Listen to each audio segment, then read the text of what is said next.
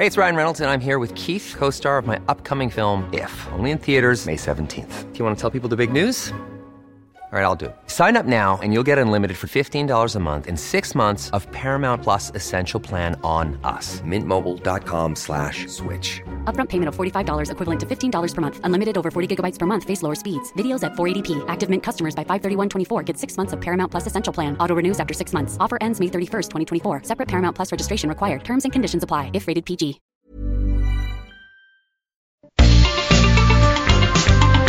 Heraldo Media Group presenta la información y el entretenimiento que usted necesita para estar enterado también en su descanso.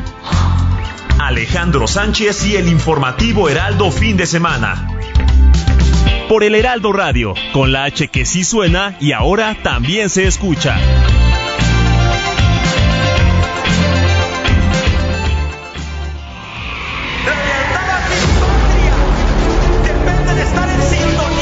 Caso de Rosario Robles, ella pidió seguir su proceso en su domicilio por una cuestión de salud y el juez concedió el que continúe el proceso en su casa. No significa que queda libre. ¡Oh, la mano izquierda que explota por parte de Yaquinaba! ¿Y por qué es un traidor Monreal? Porque sostiene un libro como en la Inquisición, se abrogan el derecho a quemar y acusar por un libro. Y sin embargo me arriesgo y digo, vale la pena la tolerancia. Pues que esta es la única opción que nos dan, ¿verdad? Hacer unos tajos que se van a tardar de 6 a 9 meses, a 6 a 11 meses. Y que es lo único que ya nos pueden... ¿Y quién les dijo eso? La señorita Laura Velázquez. Velázquez. Me puse en contacto personalmente con la familia. Eh, los voy a recibir para escucharlos, para saber realmente eh, por qué ellos están eh, no reconociendo pues lo que hizo el gobierno de la ciudad, particularmente el metro.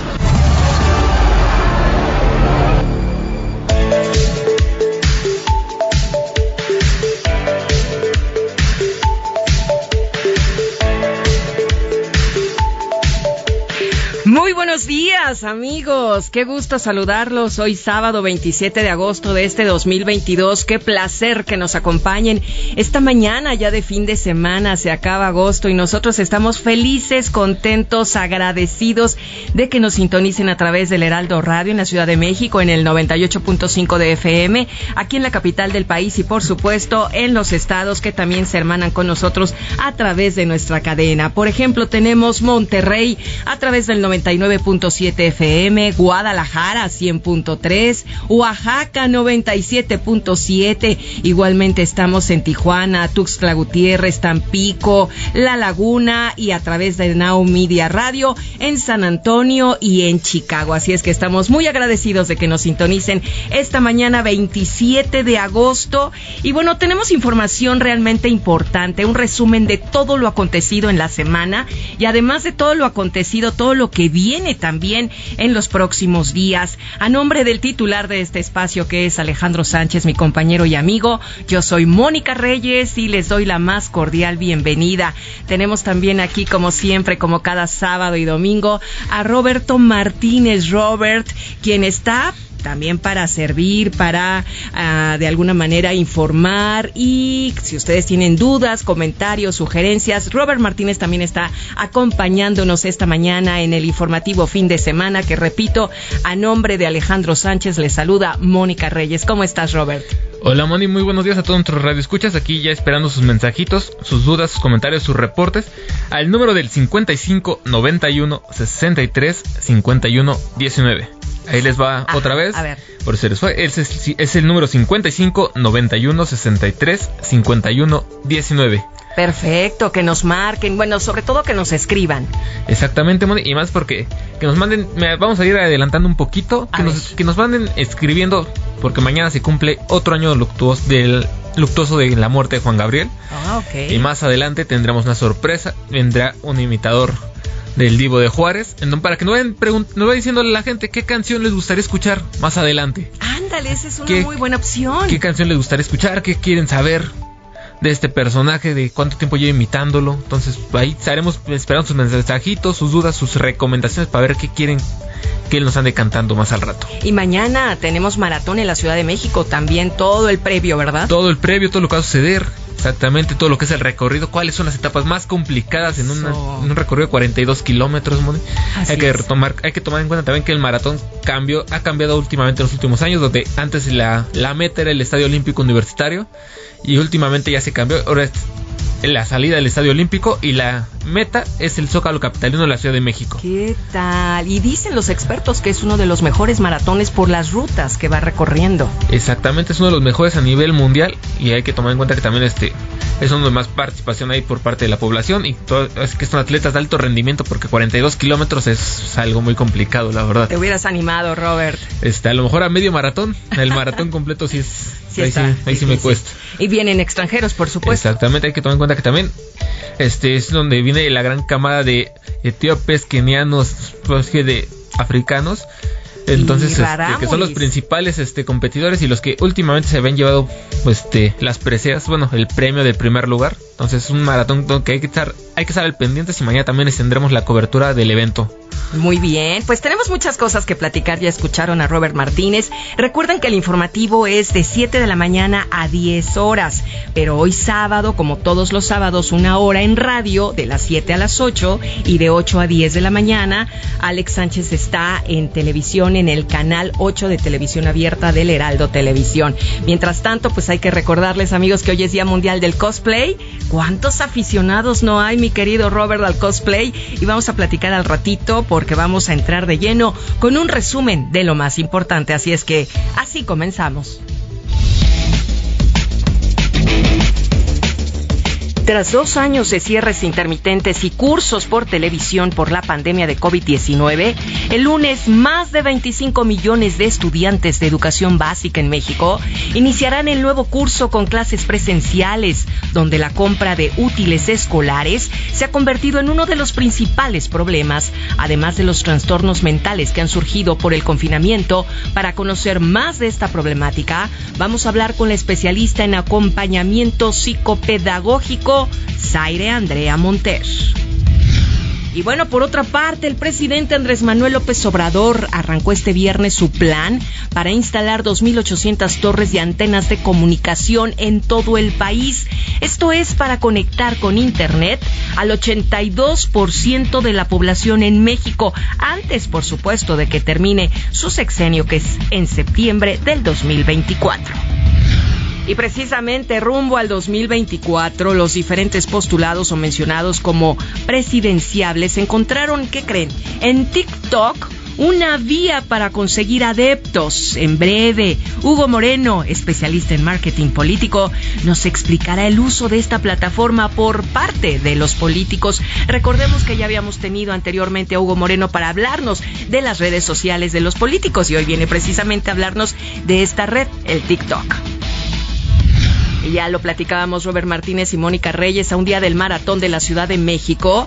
Raúl Paredes, director del maratón, presentó ayer a los corredores de élite que participan en la edición 2022 del maratón. En ambas ramas destaca la presencia de atletas africanos, ya nos decía Diego Iván González, kenianos y etíopes. Sin embargo, también hay representantes latinos. Asimismo, se presentaron seis corredores rarámuris, comunidad indígena de la Sierra Sierra Madre Occidental. Y tengan mucho cuidado, bueno, tengamos con lo que comemos, porque más adelante les diremos cuáles son esas botanas que no debemos comer porque causan diabetes e hipertensión, de acuerdo a la Profeco. Y nos vamos a Zacatecas. Aquí el secretario de Salud del Estado de, la entidad de Zacatecas, Osvaldo Pinedo Barrios, ha confirmado el primer caso de viruela símica en un hombre residente de la capital. El caso se registró en un paciente de la capital zacatecana y es de 19 años, quien refirió como antecedente haber viajado al estado de Nuevo León y haber viajado a Estados Unidos, fíjense nada más, por un periodo de tres meses. Esto lo hizo por cuestiones de trabajo. Regresó aquí a, a México a principios de agosto a su ciudad natal. Y la Ciudad de México pues se declara lista para esta edición número 39 del maratón. Los llevaremos de la mano, como lo dijo Robert Martínez, por los 42 kilómetros del recorrido. Y además les explicaremos los retos y exigencias, que no son nada fácil, ¿eh? De estos corredores. Y Jazmín Pérez, una joven de 28 años dedicada a poner pestañas en la congregación de Piedras Negras en el municipio veracruzano de Tlalixcoyan, sufrió un ataque perpetrado perpetrado, perdón, por un ex candidato a la alcaldía de aquella demarcación que terminó por dejarla, ¿qué creen? Sin parte de su nariz. Este fin de semana se cumplirán seis años desde que se apagó una de las grandes voces de la música mexicana. ¿Usted recuerda quién? El intérprete, el que canta Amor Eterno, quien es nada menos y nada más que Juan Gabriel, mejor conocido como el Divo de Juárez, que inspiró a diversos artistas, así como a imitadores, quienes poco a poco han forjado o han logrado tener el legado vigente. Tal es el caso de Alexis Show y hoy lo tendremos aquí en el Heraldo Televisión. En el servicio de transportes eléctricos de la Ciudad de México evalúan y preparan a los nuevos operadores del trolebús elevado.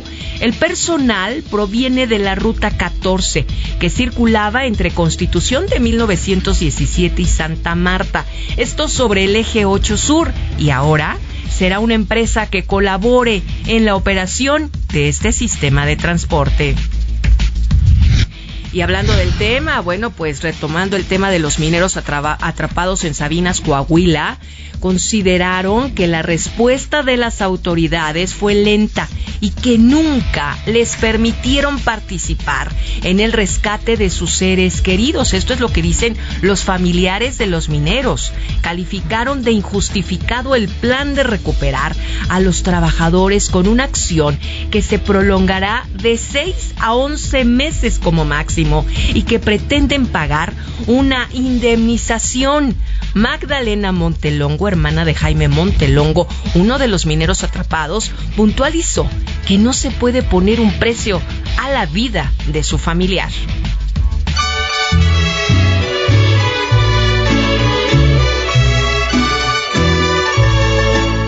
Estas son las mañanitas que cantaba el rey David Y bueno, Moni, pues a quién vamos a celebrar el día de hoy.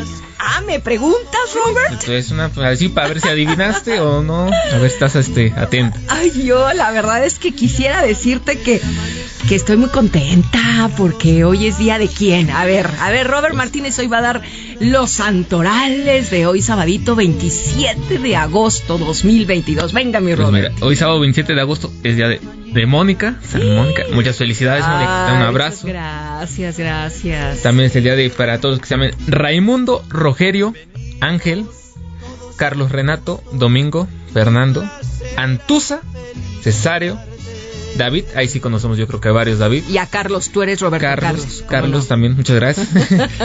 Gebar, Gebardo, no sé si no, nunca lo había escuchado. Gebardo. Guarino y Rufo. Rufo. Oh, para yo, todos. yo- yo tuve un perrito que se llamaba Rufo. Ay, el tío, el perro del tío de Diego Iván se llama Rufo. Bueno, pues a lleve por nombre Rufo. Oye, yo tengo una amiga que su gatita se llama Mónica. Pues imagínate, por Dios, también es santo de la gatita. Pero mira, Moni, vamos a hablar un poquito más del origen y de la historia de Mónica. y A de por ver. qué hoy es su santo. Santa Mónica, bendita. Santa Mónica. Pues mira, Mónica es de origen griego y significa única. Santa Mónica nació en Tagaste, la actual Argelia. Cuenta la historia que Mónica provenía de una familia de vieja tradición cristiana, como sus padres y su criada a quien se le encargó su educación. Siendo aún joven, casi niña, se, se le casó con un hombre mayor, romano y pagano, llamado Patricio.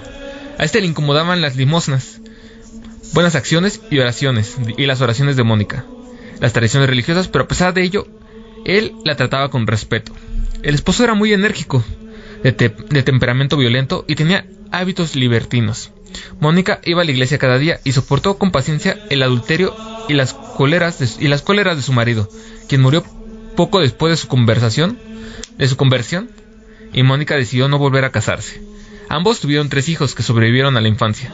dos varones, Agustín y Navigio, y una mujer que se llamaba Perpetua. Esta es la historia de mi nombre. Es la historia de tu nombre, Moni. Madre de San Agustín. Exactamente, y el significado este, de única. Única, claro que soy única en el mundo. Felicidades a las a, únicas. a todas las Moni, a todos los Raimundo, Rogerios, Ángel, Carlos, Renato, Domingo, Fernando, Antusa, Cesario, David, Gebardo, Juarino y Rufo. A todos un fuerte abrazo. Abrazos, gracias Robert. Despierta, mi bien, despierta. Comparte tus comentarios y denuncias en el WhatsApp del informativo fin de semana. Escríbenos o envíanos un mensaje de voz al 55 91 63 51 19.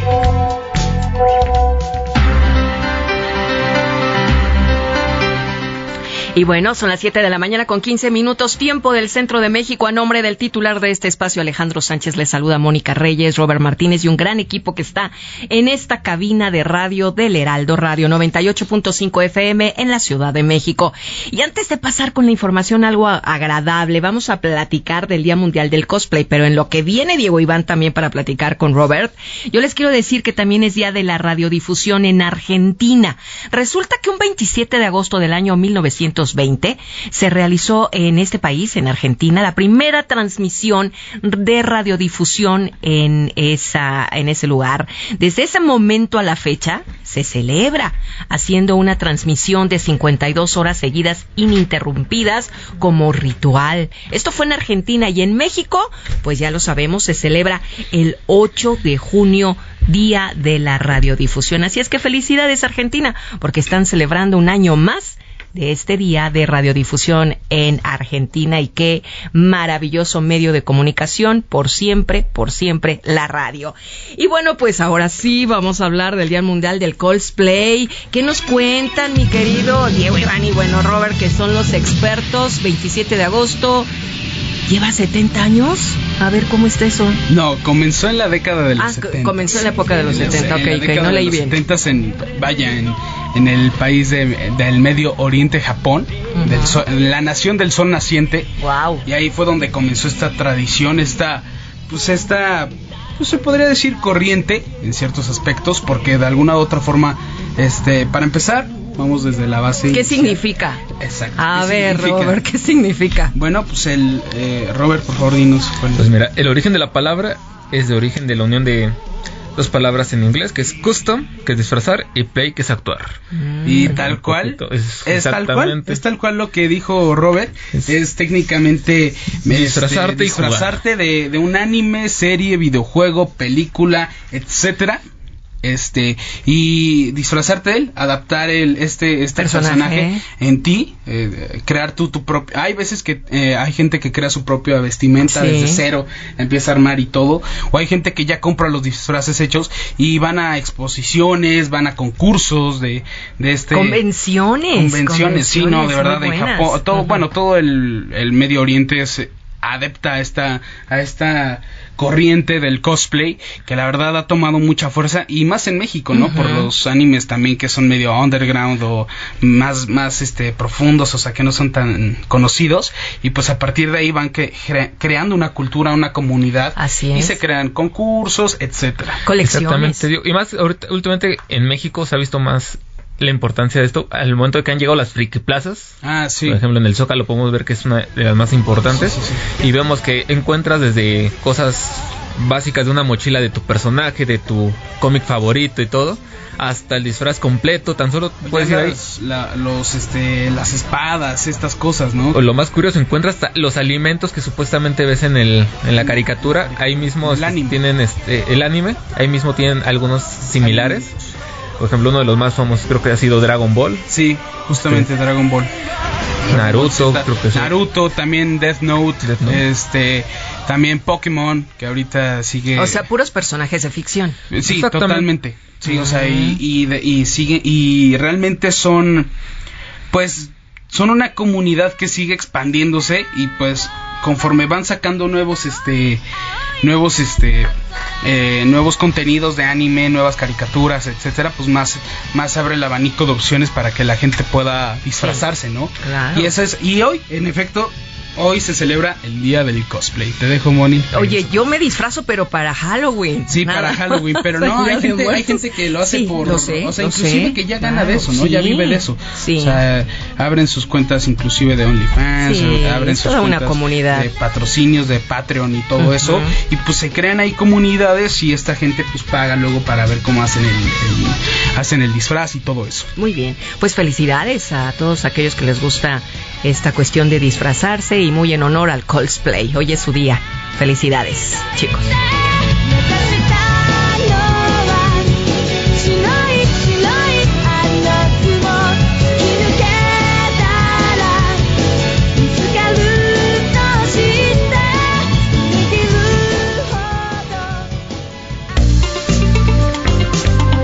El informativo fin de semana también está en Twitter. Síguenos en arroba fin de semana HMX.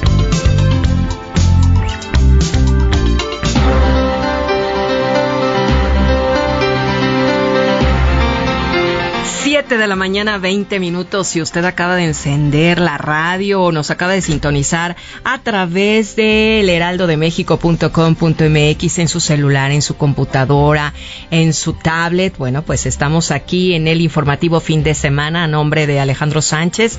Mónica Reyes le saluda, le da la bienvenida y le agradece que esté acompañándonos. Recuerden que pueden mandar sus mensajitos a qué número, mi querido Robert, porque ya estamos pues atentos a recibirlos. Estamos poniendo sus mensajes al número del 55 91 63 51 19.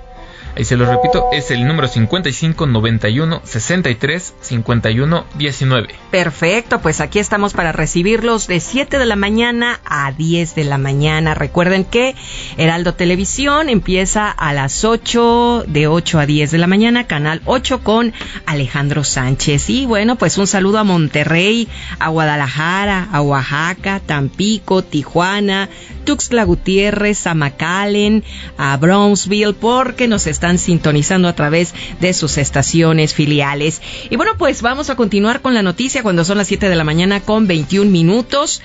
Y Noemí Gutiérrez, nuestra reportera, nos habla esta nota precisa de que el presidente Andrés Manuel López Obrador dice, bueno, más bien para él, los jueces han abusado de la figura de la prisión preventiva oficiosa. Escuchamos atentos, Noemí.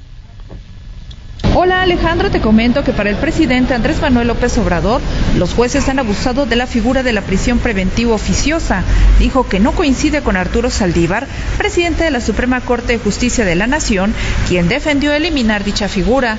De nueva cuenta remetió contra el Poder Judicial por no contar con una buena defensoría de oficio que atienda a los más necesitados, además de que el Consejo de la Judicatura no vigila que los juzgadores actúen con rectitud. El Poder Judicial no los defiende. El Poder Judicial debería de tener un buen sistema de defensoría de oficio, que no funciona el Consejo de la Judicatura. Y yo estimo mucho al presidente de la Corte, lo considero un hombre íntegro, pero no coincido con él. Ahora que viene esa nueva reforma promovida por los potentados, por los influyentes, para que no haya detenciones si los jueces consideran que se tiene que dejar en libertad a la gente, aún con evidencias de que se trata de delincuentes del crimen organizado o de cuello blanco. Por último, te comento que será el 5 de septiembre cuando se discutirá en la Suprema Corte un proyecto del ministro Luis María Aguilar para eliminar la obligatoriedad para dictar prisión preventiva oficiosa. Alejandro, hasta aquí mi reporte. Muchas gracias a Noemí Gutiérrez por esta información y vamos a dar paso a los saludos, a las preguntas y comentarios de nuestro público, de nuestros radioescuchas. Muchas gracias. 5591635119. Ese es nuestro WhatsApp. Muy buenos días, Alex, Moni. Eh, los saludo desde Unión Hidalgo, Oaxaca, desde el Istmo de Tehuantepec. Saludos y bendiciones en cabina. Ellos son la familia Cruz López. Muchísimas gracias a la familia Cruz López. Gracias, gracias. También por otro lado, Rodolfo nos escribe y dice, hola, muy buenos días, ya escuchándolos. Y Amor Eterno es la canción que me encanta de Juan Gabriel. Muy buen día y saludos a todos allá en el estudio. Pasamos, señor Rodolfo, los saludos a todo este gran equipo. Muy buen fin de semana, Moni, todo el equipo, muchas felicidades en tu día. Ay, muchas gracias. También Juan Ignacio Ortega me dice muchas felicidades, nos escucha desde la colonia Cuauhtémoc.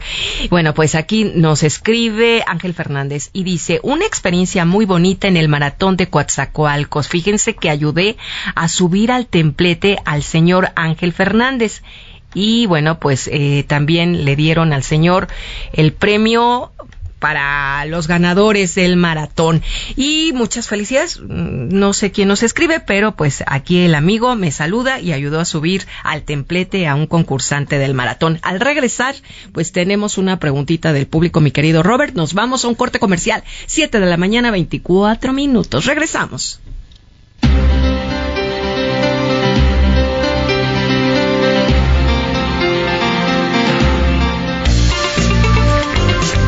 La noticia no descansa. Usted necesita estar bien informado también el fin de semana. Esto es Informativo El Heraldo Fin de Semana. Regresamos.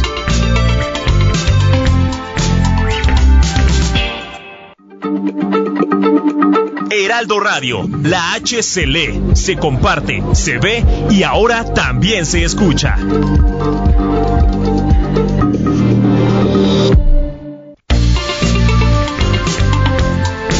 Siga en sintonía con la noticia. Alejandro Sánchez y el informativo Heraldo fin de semana. Continuamos.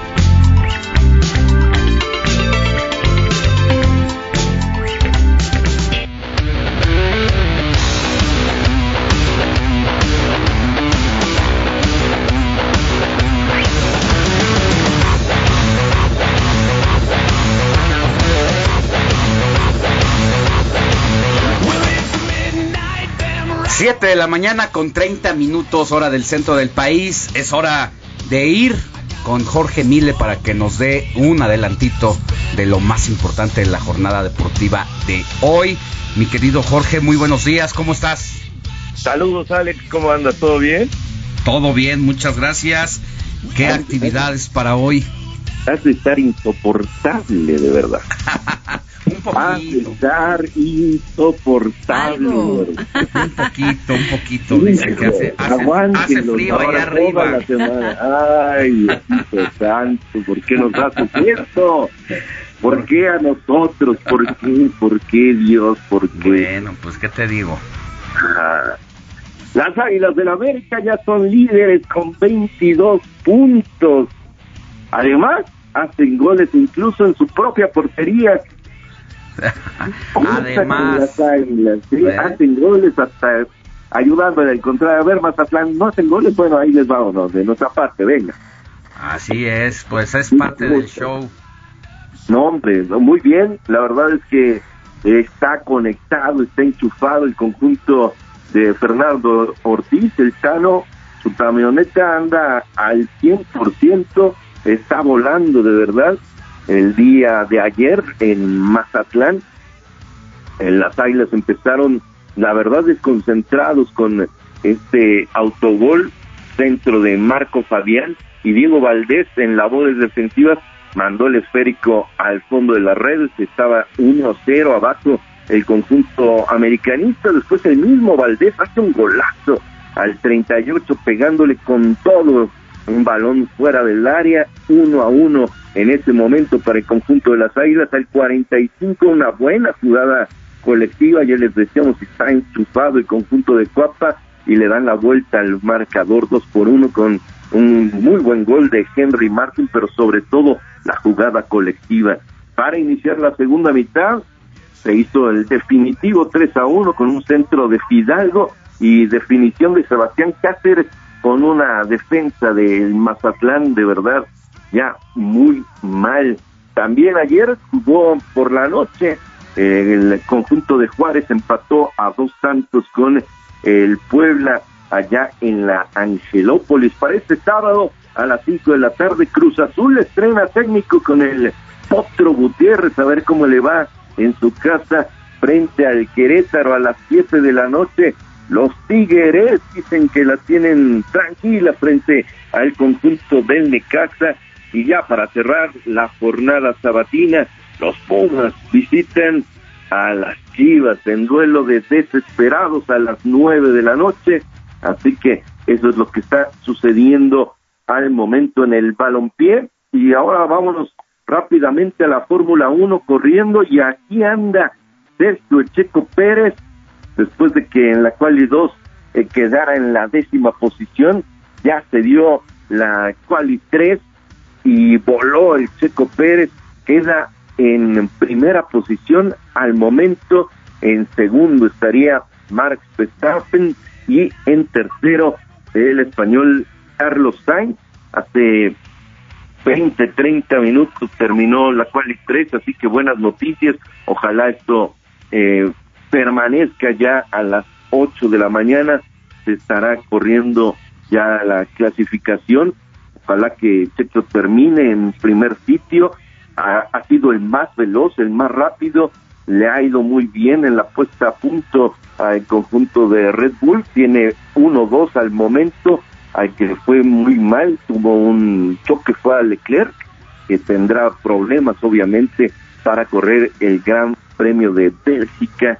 Ya mañana por la mañana estaremos con todo eso, por supuesto. Y esta noche los esperamos en Ringside, el mejor lugar para vivir el boxeo. Y estaremos Alfredo Ruiz, el gran Eduardo Camarena y su servilleta Jorge Miles.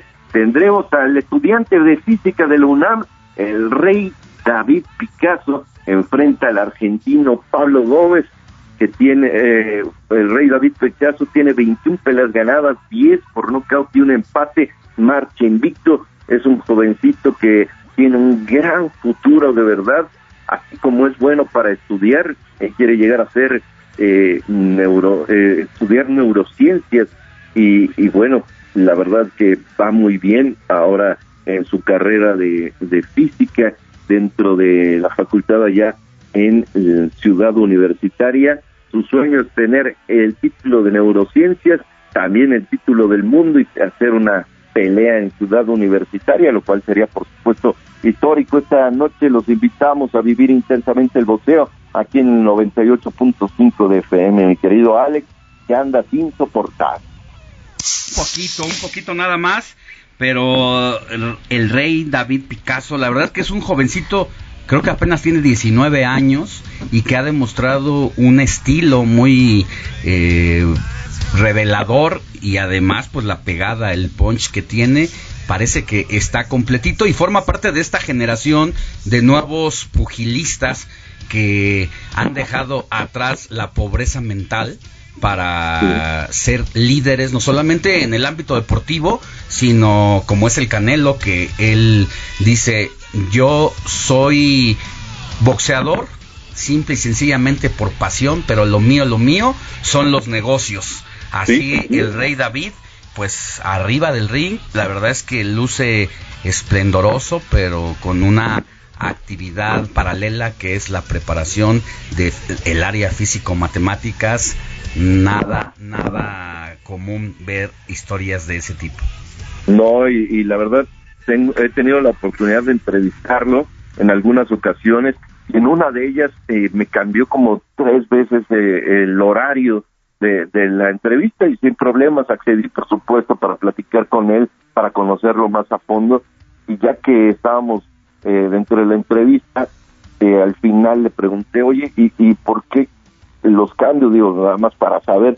Y me decía, no, la verdad es que pues estoy entrenando, el sábado peleo, pero estoy en exámenes eh, y son exámenes finales y lo tengo que dedicar el tiempo también a eso y, y, bueno, la verdad es que es increíble lo que lo que hace el rey David Picasso porque así como ese de entregado sobre el cuadrilátero así lo es también en, en el área de, de, de la física estudiando allá en, Ciudad Universitaria. La verdad, un ejemplo eh, para la juventud, para los propios boxeadores que dicen, no, yo nada más me dedico a esto, no hay tiempo de hacer otra cosa. La verdad es que él nos pone la muestra de que, de que sí hay tiempo. Hay otros eh, boxeadores de esta última generación, como bien lo, lo dices, que, que tienen eh, carreras universitarias, ¿no? Pedro Guevara, el abogado Guevara, que fuera campeón eh, mini mosca del Consejo Mundial de Boxeo, él tiene incluso una, eh, una maestría en Derecho, es abogado y, y de los buenos, el de allá de Mazatlán, Sinaloa. Así que ahí están dos ejemplos muy claros y muy recientes de, de grandes boxeadores. Que hay que poner mucha atención a David Picasso. Yo sí creo que puede llegar a ser campeón. Y al rato, bueno, en la noche, a partir de las nueve en Ringside, aquí escucharemos la crónica de la pelea, mi querido George. Que tengas muy buen día y me voy con mi orgullo por ahí. ¿eh? Digo, no te digo. Ay, Dios, gracias. Abrazo. Ahí estamos, cuídense.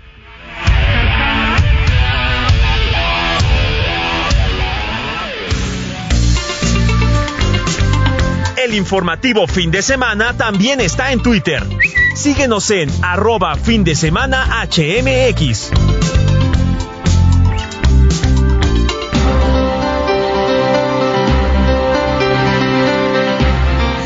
7 de la mañana con 39 minutos, hora del centro del país. Vámonos hasta Puebla con nuestra corresponsal del Heraldo Media Group, Claudia Espinosa, porque hoy el coordinador de Morena en la Cámara de Diputados, Ignacio Mier, presenta su cuarto informe de gobierno 2021-2022. Hay que recordar que es un legislador reelecto y que, bueno, pues en medio de toda esta calentura política se presenta hoy a las 12 del día, querida Claudia.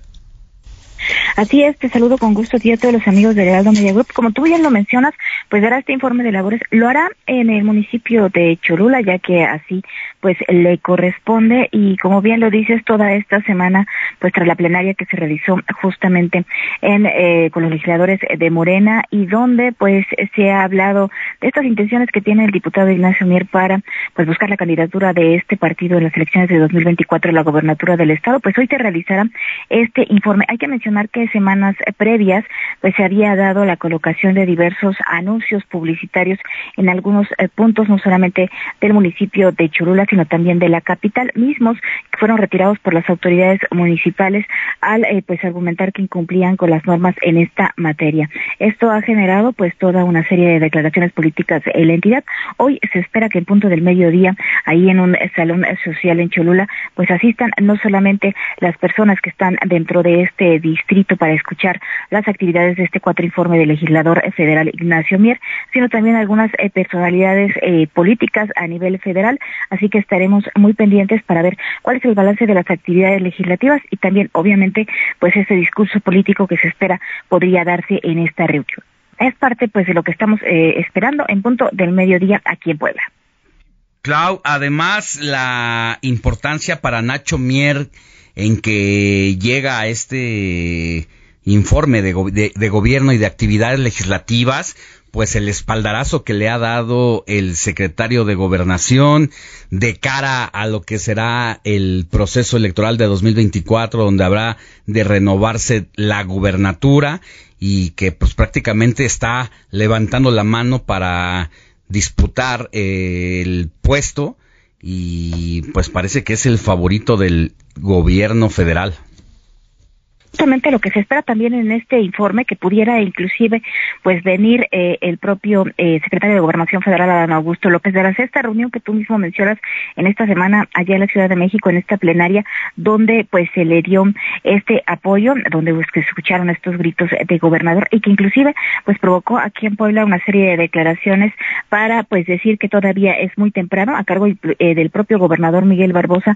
para que se pueda estar dando ese tipo de espaldarazos se espera que hoy podría haber pues este mismo apoyo de funcionarios federales, pero aquí en territorio poblano eh, con miras a estas elecciones del 2024, así que estamos muy pendientes para ver cómo se desarrolla este informe del legislador federal Ignacio Mier. Sí, después del destape de las corcholatas del presidente, ya nada es eh, temprano, al contrario, quien no manifieste sus intenciones y empiece a aprovechar todos los espacios públicos habidos y por haber, pues más bien se le está durmiendo el gallo, por eso la importancia para Nacho Mier hoy, porque le va a servir ir tomando pulso y ir poniendo a Miguel Barbosa contra las cuerdas, quien ya también dijo que es el pueblo son los poblanos quienes van a decidir al próximo candidato. Pues vamos a estar muy atentos y seguramente mañana tendremos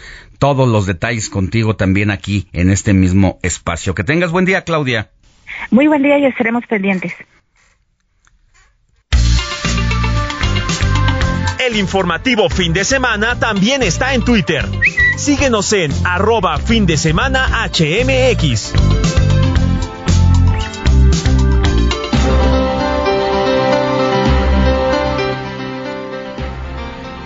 Regresamos ahora a la Ciudad de México con Carlos Navarro, porque mire, justo hace una semana falleció el trabajador del sistema de transporte colectivo Metro, Eduardo Hernández, y hubo toda una serie de contradicciones en torno a su deceso.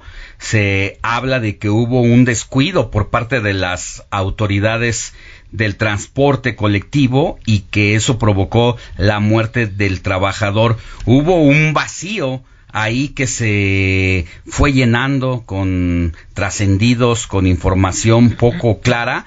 Lo cierto es que todo parece indicar que es un mal manejo en el tema de la comunicación del metro y hasta una semana después luego de que familiares del de, eh, difunto comenzaron a publicar en redes sociales que mm. ninguna autoridad había tratado con la familia, incluso en versiones extraoficiales la autoridad del metro decía que todo se debía a un descuido de la propia víctima.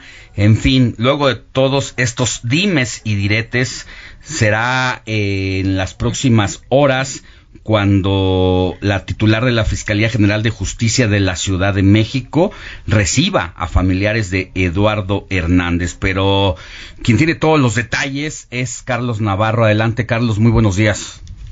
Buenos días, Alex Simoni. Les saludo con gusto a ustedes al auditorio y les comento que la familia de Eduardo Hernández, trabajador del metro, quien falleció lamentablemente la semana pasada, fue recibida ayer por la Fiscalía General de Justicia de la Ciudad de México. En su cuenta de Twitter, la jefa de gobierno Claudia Sheinbaum informó que ella ya sostuvo una reunión con los familiares. Así escribió la mandataria capitalina. Me reuní con la familia de Eduardo, el trabajador del metro que lamentablemente falleció el sábado. Les escuché y como siempre he dicho, vamos a estar del lado de las víctimas y de la justicia. Hoy lo recibirá la Fiscalía General de Justicia. Mi solidaridad y apoyo siempre. Comentarte, Alex, que el jueves pasado, alrededor de las cuatro de la tarde, eh, la jefa de gobierno, Claudia Sheinbaum, recibió a la familia en el antiguo palacio del ayuntamiento para atender esta situación. Bien lo decías que había una serie de dimes y diretes en este caso porque no se les había atendido en forma y al parecer era un tema de comunicación entre ellos, pero ya las autoridades, al menos la jefa de gobierno y la fiscalía, se acercó. Comentarte que la fiscalía investiga la muerte de este trabajador quien el pasado 20 de agosto perdió la vida en la interestación Tacuba Panteones de la línea 2 del metro. De acuerdo con las primeras investigaciones, personal del metro notificó el pasado 20 de agosto a la gente del Ministerio Público la, eh, que dicha persona había sido arrollada por un convoy. Por lo anterior, el representante social inició una carpeta de investigación por la probable comisión del delito de homicidio culposo por tránsito de vehículo y dio intervención a personal de la Coordinación General de Investigación Forense y Servicios Periciales en las especialidades de criminalística, fotografía y química.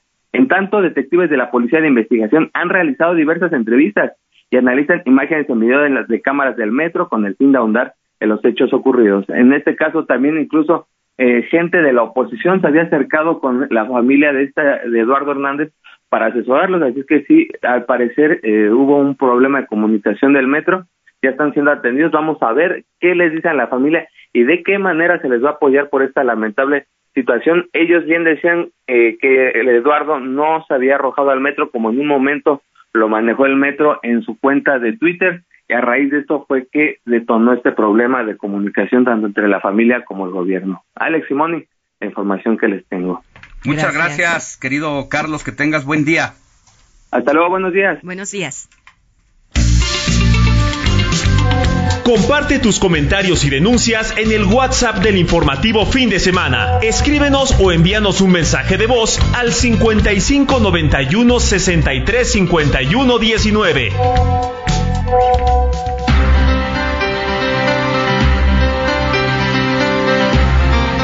7 de la mañana con 48 minutos hora del centro del país y vámonos hasta La Paz, Baja California porque continúan las labores de limpieza de la emblemática playa de la Balandra donde hasta este momento se han extraído al menos 10 toneladas de residuos y basura que dejó la explosión del buque Fortius, esto el pasado 21 de agosto eh, Germán Medrano, tú tienes todos los detalles. Buenos días. ¿Qué tal Alejandro? ¿Cómo estás? Te saludo con gusto desde La Paz, Baja California Sur, para informarte que este fin de semana continúan las labores de limpieza en esta, emblemática playa de Balandra, de donde hasta el momento se han extraído al menos 10 toneladas de estos residuos y basura que ha dejado la explosión de este buque, el Fortius, que explotó el pasado 21 de agosto y que, bueno, ocasionó este desastre en la playa. El director regional de la Comisión Nacional de Áreas Naturales Protegidas, el maestro en ciencias, Everardo Mariano Meléndez, confirmó que está indefinida todavía la reapertura de esta playa, pues aún hay mucho material microtóxico que se encuentra revuelto en la arena, disperso en el área y el cual puede ser nocivo para cualquier visitante y es lo que no se quiere que éste esté en contacto con eh, los visitantes y que pudiese ser pues una fuente de riesgo. Por lo anterior, continúan los monitoreos en playas contiguas, en el manglar que está también ahí a un lado y también se está realizando todo esto para descartar que haya más daños a la flora, fauna y comunidad turística. El director regional de la CONAMP confirmó que ya están interpuestas dos denuncias contra quien resulte responsable de estos hechos. En este caso, pues seguramente va a ser eh, el propietario de esta embarcación. Eh, en la Fiscalía General de la República, la FGR y la Procuraduría Federal de Protección al Medio Ambiente, la Profepa, a fin de que estas instituciones deslinden responsabilidades, definan acciones, sanciones y medidas a seguir en este lamentable caso. Es el reporte desde La Paz, Baja California Sur. Gracias, Germán, que tengas buen día y seguiremos pendientes con este, este caso. Moni Reyes, tú tienes ya mensajitos de la audiencia. Por supuesto que tenemos mensajitos de todos nuestros radioescuchas. El número de WhatsApp 559163 5119 559163 5119. Nos escribe Juan Carlos Molina desde la colonia Narvarte. Saluda al equipo, le gusta el informativo fin de semana y todos los temas que se tocan son los temas actuales. Por otro lado, Verónica Guzmán nos escucha en la colonia Condesa. Manda saludos al equipo y muy en especial a Mónica porque ella es santo de las Mónicas. Ándale, muy bien. Entonces, aquí estamos presentes. Por otro lado, a la señora Alejandra Soto de la alcaldía Magdalena, Magdalena Contreras pregunta sobre las becas escolares, en dónde tramitarlas, porque su hija acaba de entrar a preescolar. Este es un tema para Robert Martínez. Una misión para Robert. Eso es mi Robert Martínez. ¿Dónde, dónde puede? Pues mira, eso, este, Moni, este, Alex, aquí este, ya está saliendo la, mi beca para empezar, que es de las primeras que es, digamos, las que tienen acceso los estudiantes más jóvenes. Para esto, en, esto en la Ciudad de en México. la Ciudad de México principalmente, que es para los que están matriculados en nivel preescolar, primaria o secundaria. Este, aquí lo único que necesitan es estar este, inscritos, a, como dices tú Alex, en la Ciudad de México. Y para ingresar necesitan entrar a la página de registro.mibecaparempezar.cdmx.gov.cdmx para poder realizar su registro y poder este, seguir viendo cuáles son los trámites a, a seguir. Pero lo principal es darse de alta en la página de mi regist- eh, registro.mibecaparempezar.cdmx.gov.mx. Perfecto, es fácil ya el trámite, ya nada más ingresando a la página, ¿verdad? Exactamente. Muy bien, gracias Alejandra. Y por otro lado nos escribe María Elena Silva de Xochimilco. Pregunta cómo sacar la cédula profesional de una carrera técnica, porque su hijo de 19 años acaba de terminar la carrera de chef. Entonces, pues ya lo quieren poner su cédula profesional y todo muy en orden, lo cual está perfecto. ¿En dónde, mi querido Robert?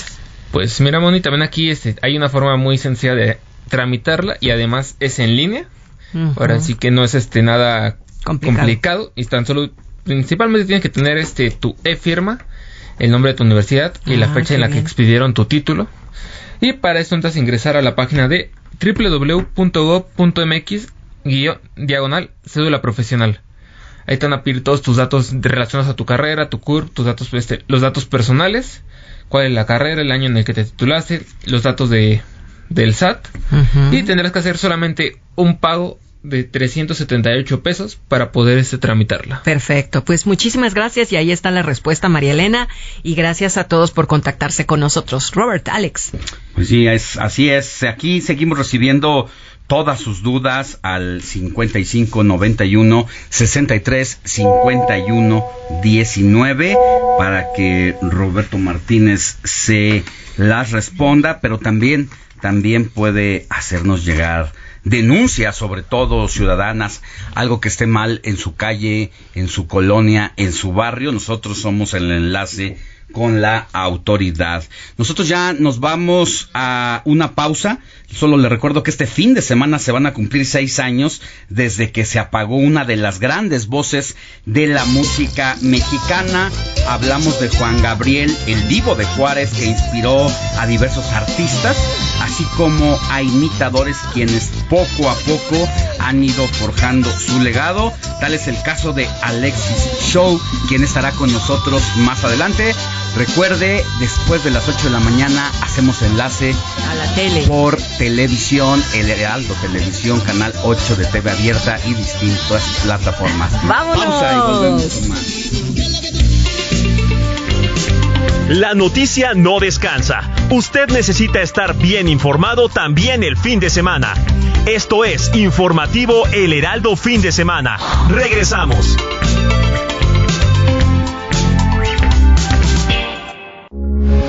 Heraldo Radio, con la H que sí suena y ahora también se escucha. Breve, Hugo Moreno, especialista en marketing político, nos explicará el uso de la plataforma por parte de los políticos. Maratón Ciudad de México. La Ciudad de México se declara lista para la edición número 39 del maratón. Te llevaremos de la mano por los 42 kilómetros del recorrido y te explicaremos los retos y exigencias de los corredores. Imitador de Juanga. Este fin de semana se cumplirán seis años desde que se apagó una de las grandes voces de la música mexicana. Hablamos de Juan Gabriel. El divo de Juárez inspiró a diversos artistas, así como a imitadores quienes poco a poco forjan su legado, tal como es el caso de Alexis Show.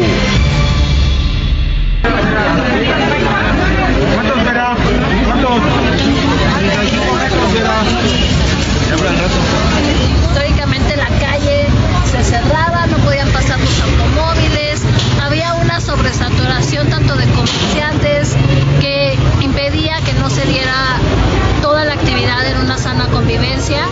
Así se escucha el caos, así suenan las compras de pánico en el centro histórico. A dos días de, a dos días de que regresen a la escuela millones de niños en la Ciudad de México y en el resto del país.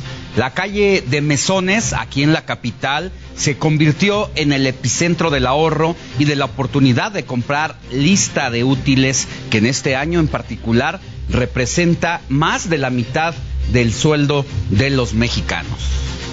Buenos días, soy Alejandro Sánchez porque la noticia no descansa. Así seguimos con el informativo de fin de semana de este sábado 27 de agosto.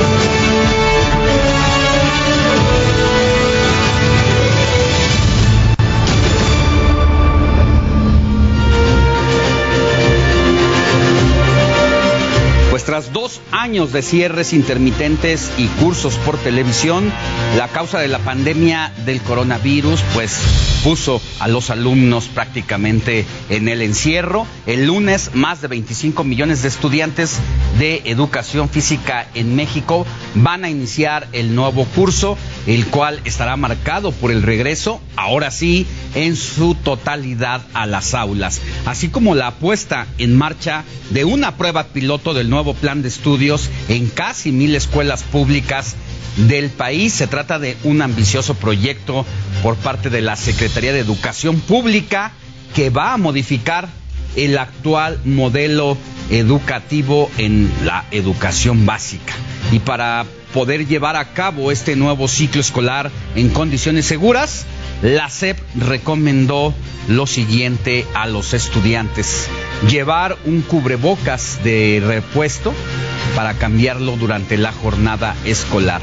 Las escuelas deben contar con cubrebocas de reserva para quienes eh, se presenten sin este aditamento y las medidas de protección deben ser seguidas no solo en el interior de la escuela, sino que también en el transporte que se utilice. Y ojo, ojo porque la dependencia precisa que los cubrebocas con válvulas de respiración no deben ser utilizados.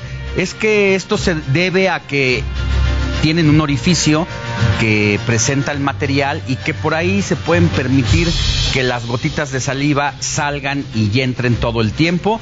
Tampoco recomienda a la CEP llevar mascarillas N95, ya que su uso está reservado para el personal de salud. Asimismo, dice que no se pueden usar caretas, protectores faciales o lentes protectores, ya que no son eficaces y estas medidas pues las toma en apoyo con expertos de salubridad. Y recuerde, la básica de siempre es lavarse las manos todo el tiempo, por lo que las escuelas también están obligadas a tener gel antibacterial y jabón en los baños de todas las escuelas del país. Pero la pandemia causó afectaciones en la educación básica.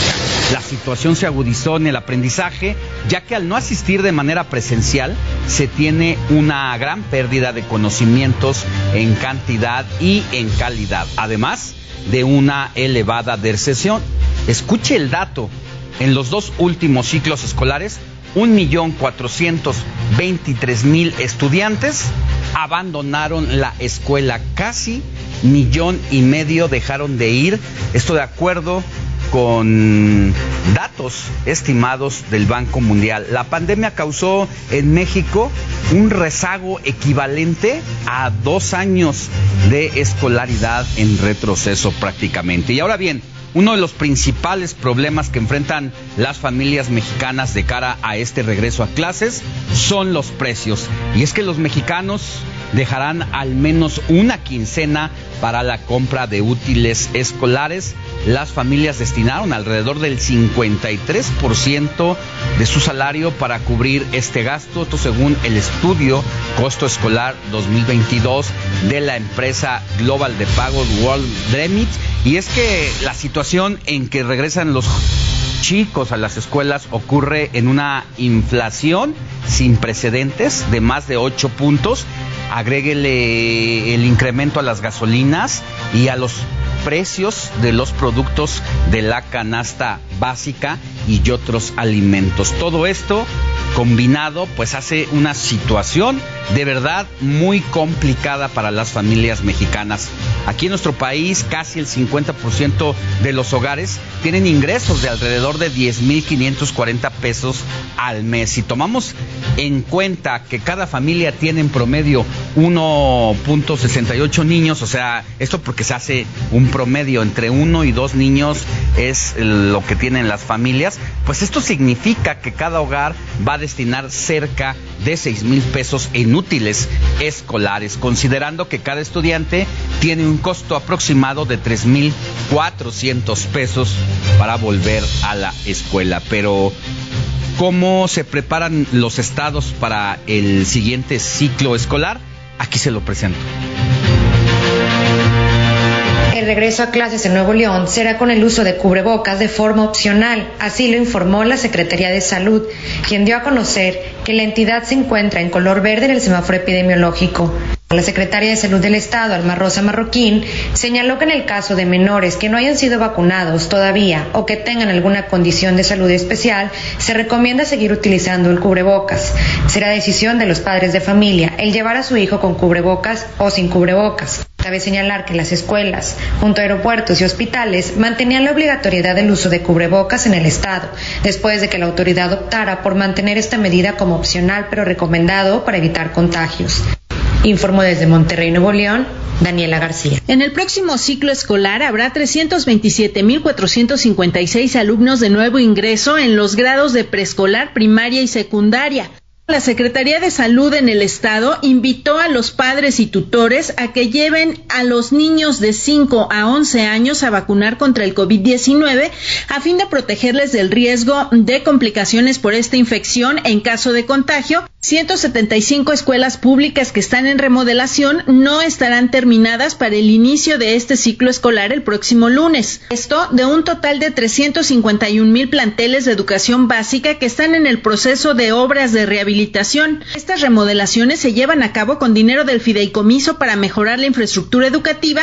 Desde Guadalajara, Mayeli Mariscal, Heraldo Televisión. Para evitar la deserción escolar por falta de recursos económicos, la Secretaría de Educación del Estado de México entregará este año más de 3.3 millones de paquetes escolares de forma gratuita a los estudiantes del nivel básico, es decir, preescolar, primaria y secundaria. En este año cabe destacar que no se entregaron artículos relacionados con la pandemia de COVID-19 como cubrebocas y las cuales pues bueno se realizaron el año pasado y que bueno en esta ocasión pues tendrá que ser solventado por los padres. Hasta el momento pues pues bueno, la entrega de los materiales por parte del gobierno estatal, afirmaron las autoridades estatales, representa un importante apoyo para las familias de las escuelas públicas y principalmente en las zonas de bajos recursos. Desde el Estado de México, José Ríos.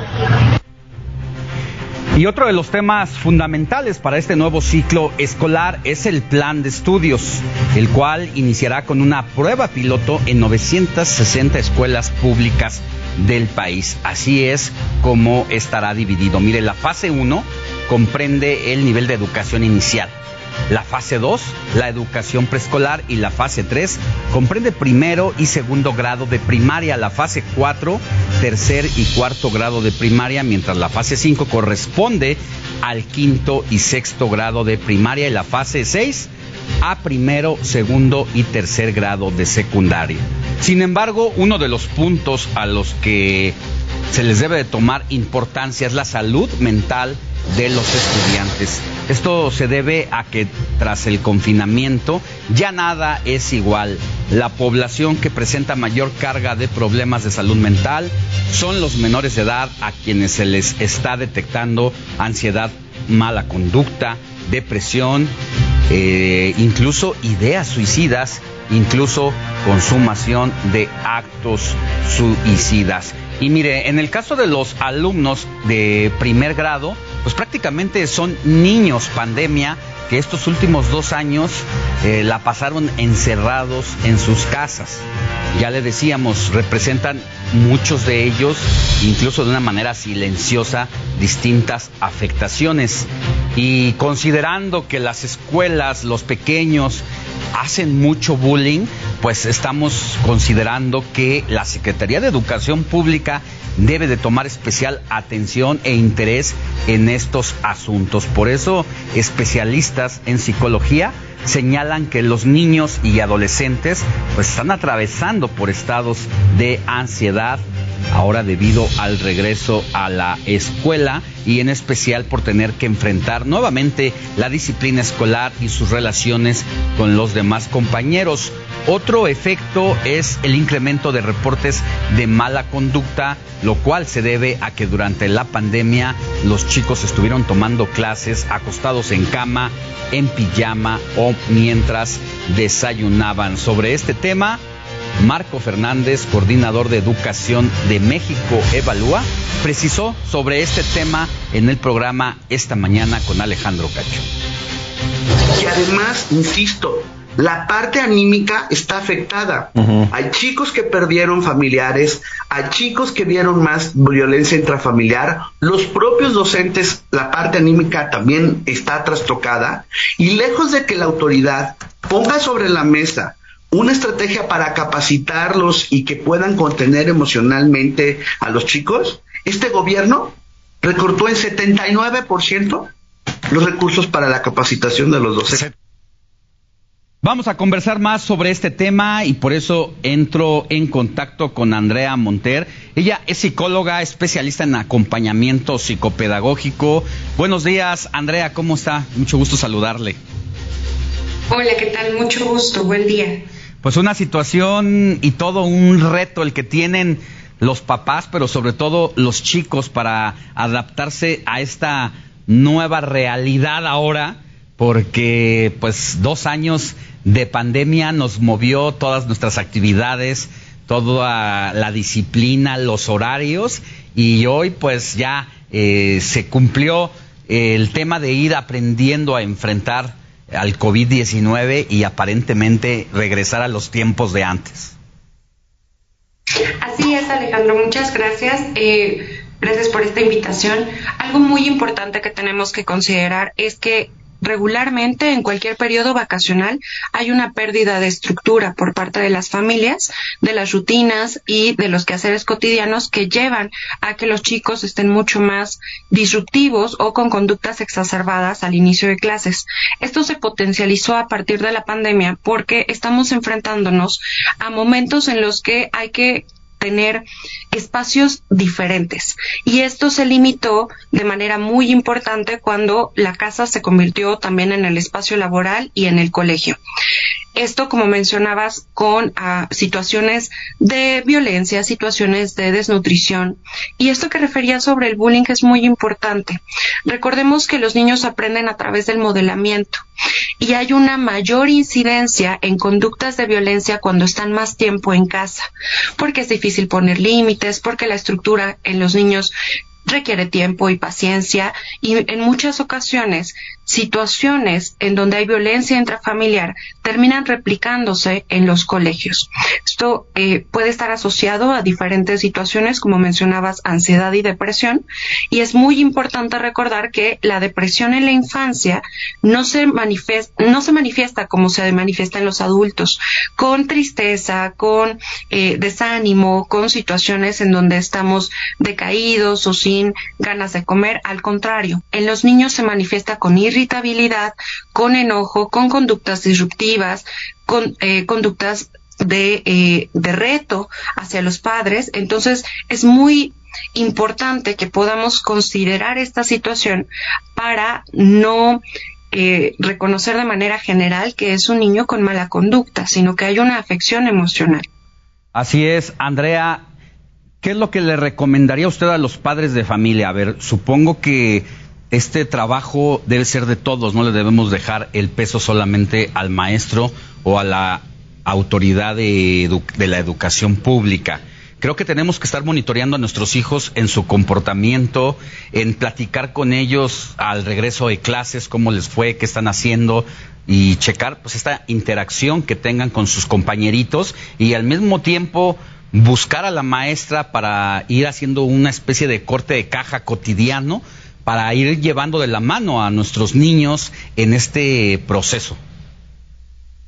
Es correcto y ahí tiene un importante papel eh, la USAER y también la UDEI y sobre todo también reconocer eh, estos protocolos que propone la UNESCO para que podamos estar muy pendientes de qué es lo que se tiene que hacer en el regreso a clases. Para los padres de familia es fundamental que pregunten. Muchas veces los chicos, sobre todo los adolescentes, responden bien, mal, no sé, y son como muy eh, ensimismados. Esto es natural, no se angustien. Pero es muy importante que les establezcan y que les anticipen la situación en donde les compartan de manera muy general que va a haber chicos y va a haber eh, alumnas que tengan una situación particular en su familia, que durante la pandemia tal vez algunos no regresaron completamente a la presencialidad, eh, que en el modelo híbrido había muchos desajustes, que es natural que se sientan raros, que es natural que extrañen la casa porque también hay un proceso de desapego nuevamente, como cuando los niños la primera vez que van al kinder lloran mucho. Bueno, de esta manera también sucede con otras etapas del desarrollo porque claro, claro que hay esta familiaridad de sentirnos confortables en casa. Desafortunadamente hubo muchos chicos que referían en procesos de seguimiento psicológico que estaban felices de no tener que ir a la escuela porque precisamente ya no eran agredidos por otros compañeros. Sin embargo, en esto que les decía de situaciones de violencia intrafamiliar que se replican en el entorno escolar, los, los eh, docentes tienen que estar muy pendientes y en comunicación con los padres. Así es, Sandra. La verdad es que el escenario que nos pone y que por eso en el informativo de fin de semana quisimos entrarle por este ángulo al regreso a clases porque no hemos visto que la autoridad educativa se centre en este toda su atención en este punto lo que nos dice a ver el encierro donde se incrementaron en algunos casos la violencia familiar qué es lo que vieron los chicos qué aprendieron cómo vieron comportarse a sus padres eso aunado con la falta de convivencia, sobre todo para los más pequeñitos que son los de 6, 7 años que entrarían a primer grado, pues tenían cuatro años cuando vino la pandemia, se dejaron de ver con sus amigos, con sus parientes, dejaron de ir a la escuela, si es que iban al kinder, y entonces esta entrada, este regreso así puede ser demasiado abrupto si no sabemos acompañarlos. Es así, Alejandro, y algo muy importante que tienen que tener en cuenta tanto adultos como, eh, es decir, tutores y padres de familia, como los docentes, es que las expectativas tienen que disminuirse y no en una intención de que no procuremos el bienestar y el máximo desarrollo integral de los niños, sino que podamos tener la empatía suficiente de reconocer que si en el 2018 la evaluación planea ya estipulaba que había un 80% de los niños que no tenían habilidades para la comprensión lectora o que tenían dificultades en el área de matemáticas, era muy importante que pudiéramos reconocer también que no tenemos tanto enfoque en la parte académica en este momento, sino en el retorno a la convivencia y a las habilidades sociales que se han perdido. En muchos casos, incluso las habilidades psicomotrices de los niños se perdieron. Entonces, eh, incluso en, en actividades de educación física les cuesta mucho trabajo porque el sedentarismo durante la pandemia se incrementó considerablemente. Entonces la clave sería la empatía, Alejandro, en este caso. Así es, pues es, ese es todo otro tema, el saber cómo vamos a acompañar a nuestros hijos también eh, en la disciplina de cómo deben de comer, de cómo deben recuperar, pues estas actividades que tuvimos hasta antes de la pandemia. Muchísimas gracias, Andrea Monter, psicóloga, especialista en acompañamiento eh, psicopedagógico, ¿dónde se le puede contactar? ¿Tiene redes? Por si los padres de familia tienen alguna, alguna pregunta que usted pueda ayudarles a guiarlos en este regreso a clases. Claro que sí, con mucho gusto. Me encuentran tanto en Twitter como en Instagram como Zaire Monter. Y con mucho gusto eh, es, fue, fue complejo, Alejandro, porque eh, regularmente no me dicen Andrea, entonces en todas mis redes sociales me van a encontrar como Zaire Monter y con mucho gusto también pueden mandar un correo a buzón.psicoeducación.gmail.com y con todo el gusto del mundo eh, atenderé sus preguntas. Zaire con S de, de sopa. Con Z, como aire con ah, Z al inicio. Así es. Pues muchísimas, muchísimas gracias. un placer. Hasta luego. Y buen regreso a clases para todos. Hasta luego. Y ahora, pues, vámonos hasta la calle de Mesones en el centro histórico con Israel Lorenzana para saber cómo se encuentra este punto de la ciudad en el fin de semana previo al retorno a las escuelas. Adelante, Israel, con tu reporte. Buenos días.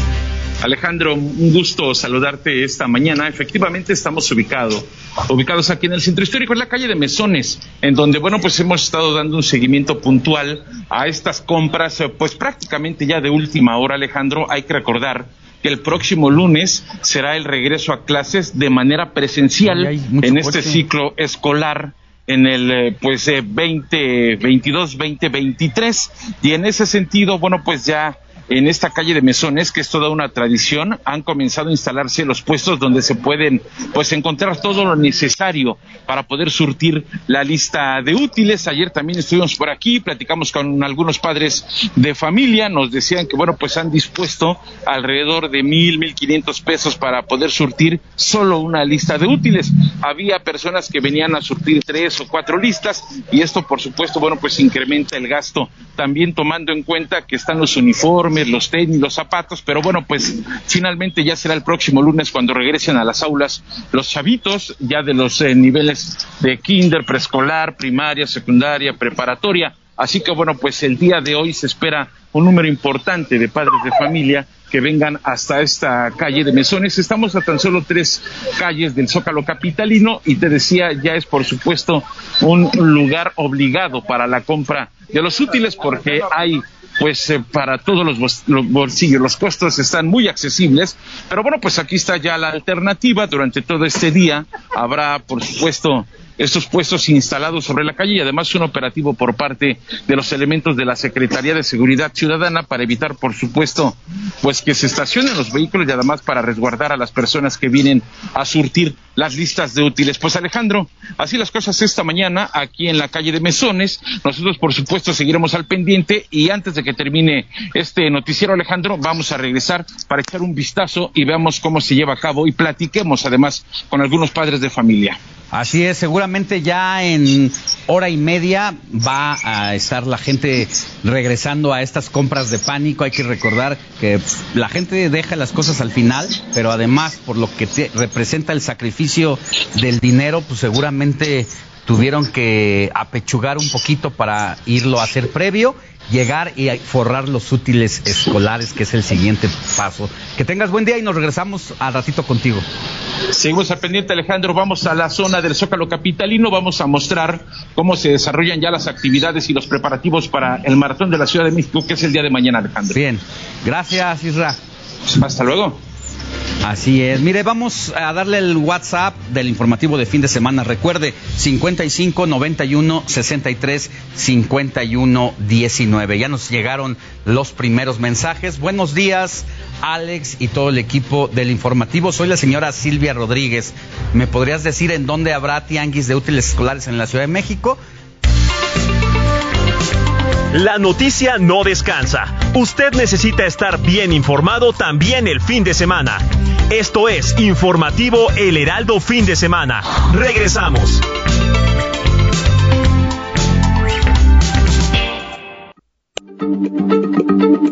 Heraldo Radio, la H se lee, se comparte, se ve y ahora también se escucha.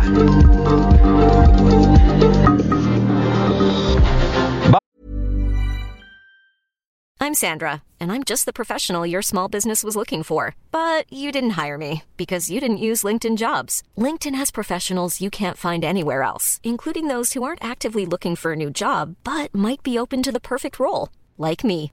In a given month, over 70% of LinkedIn users don't visit other leading job sites. So if you're not looking on LinkedIn, you'll miss out on great candidates like Sandra. Start hiring professionals like a professional. Post your free job on linkedin.com/people today. Vámonos a los temas de seguridad porque el presidente Andrés Manuel López Obrador alista la iniciativa para que la Guardia Nacional dependa del ejército, por lo que será el primero de septiembre cuando envíe esta resolución con carácter preferente. Los familiares de los normalistas desaparecidos de Ayotzinapa reconocieron a medias la última verdad que les dio el gobierno mexicano sobre el paradero de sus hijos, la participación del ejército y corporaciones policíacas, la detención del exprocurador Jesús Murillo Caram y la conclusión de que fue un crimen de Estado, pero descartaron el hecho de que todos sus hijos estén muertos. El presidente de la Comisión para la Verdad y el Acceso a la Justicia para el caso Ayotzinapa, Alejandro Encinas, informó que la orden de desaparecer a los 43 normalistas de Ayotzinapa la dio el A1, quien presuntamente sería el exalcalde de Iguala, José Luis Abarca, así como dirigentes del grupo delictivo Guerreros Unidos en colusión con otras autoridades de diversos órdenes de gobierno. Y en tanto, la Fiscalía General de Morelos informó que el ex candidato al gobierno de Cuautla por el Partido Socialdemócrata, Carlos Benítez Sánchez, perdió la vida tras recibir un ataque con arma de fuego.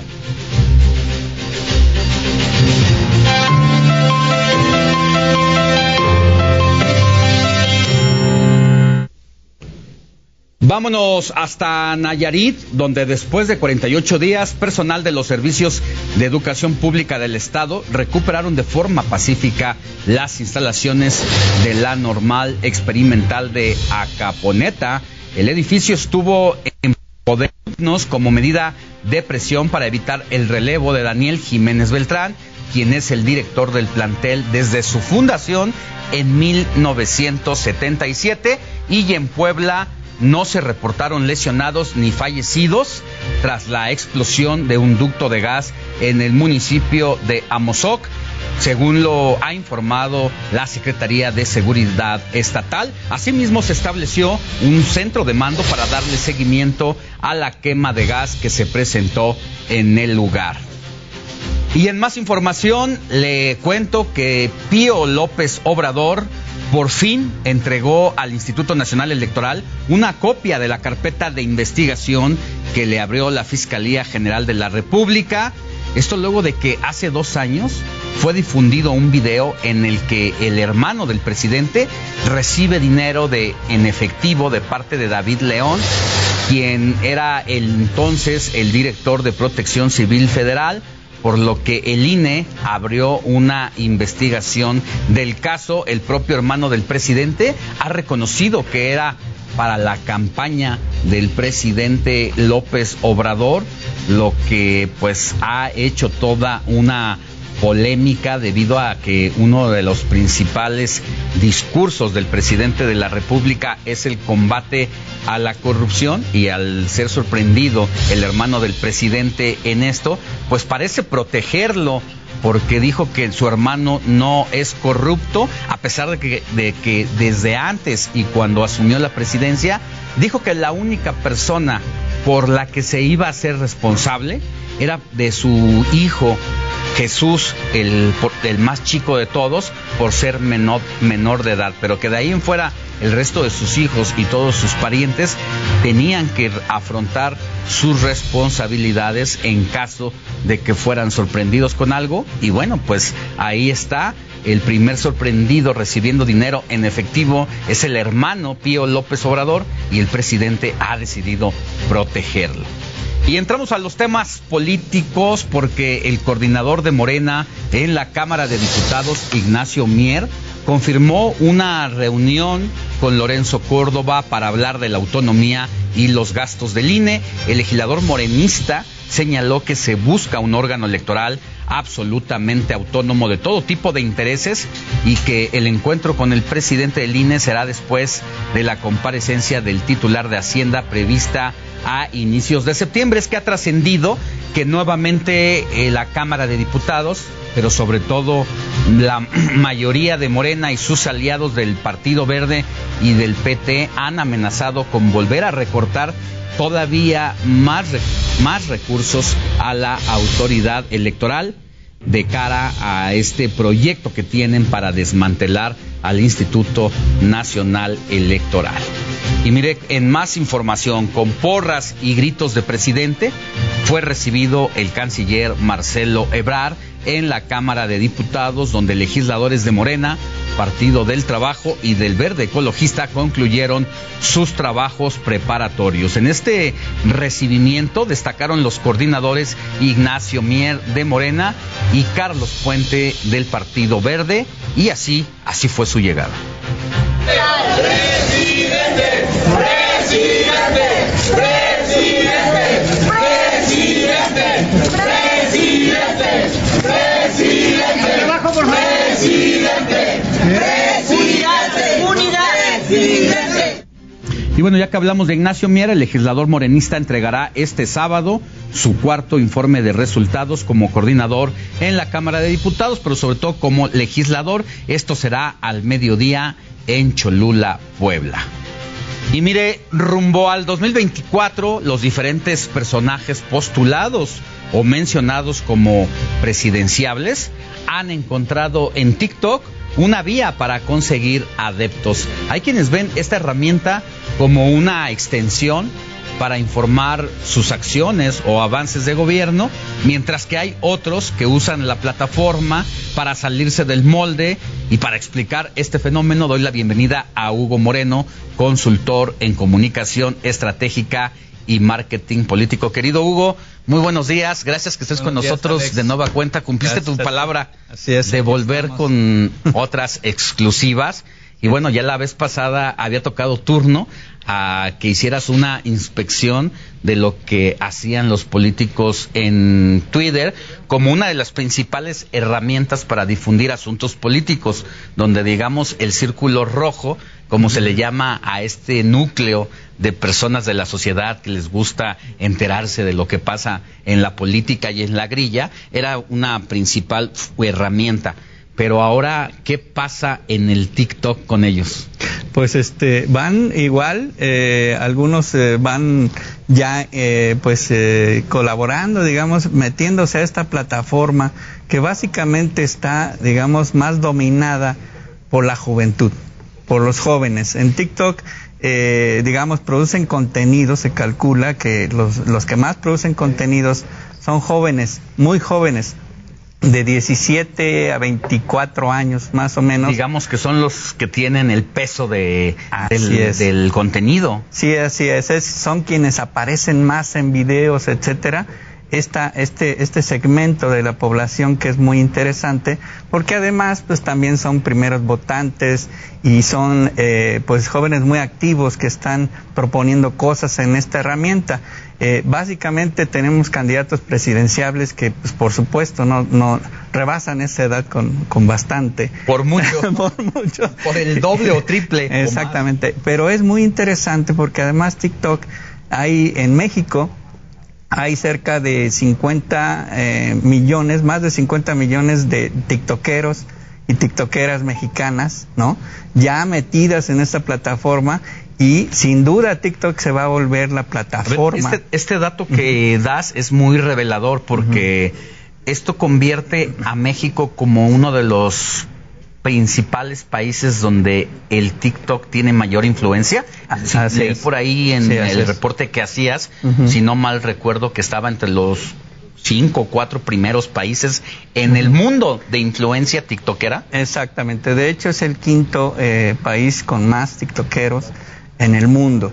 El primero es Estados Unidos con 130 millones. Ni siquiera China, ¿verdad? No, eh, pues China. El régimen. Exactamente. China tienen eh, es eh, esta plataforma TikTok es China, pero curiosamente se llama de otra manera en China. Mm. Entonces, este, aquí en, en, digamos en todo el resto del mundo, fuera de China es TikTok y es muy interesante porque es una plataforma que ha crecido potencialmente mucho más rápido que las otras plataformas que ya conocemos, Facebook, este, Twitter, eh, Instagram, etcétera. Esta plataforma está, eh, pues con todo, viene con una tendencia muy fuerte y de hecho en varios países tiene pues algunas limitaciones o han estado debatiendo las limitaciones que hay que ponerle porque viene con todo y sobre todo por la fuerza de la juventud que te comentaba.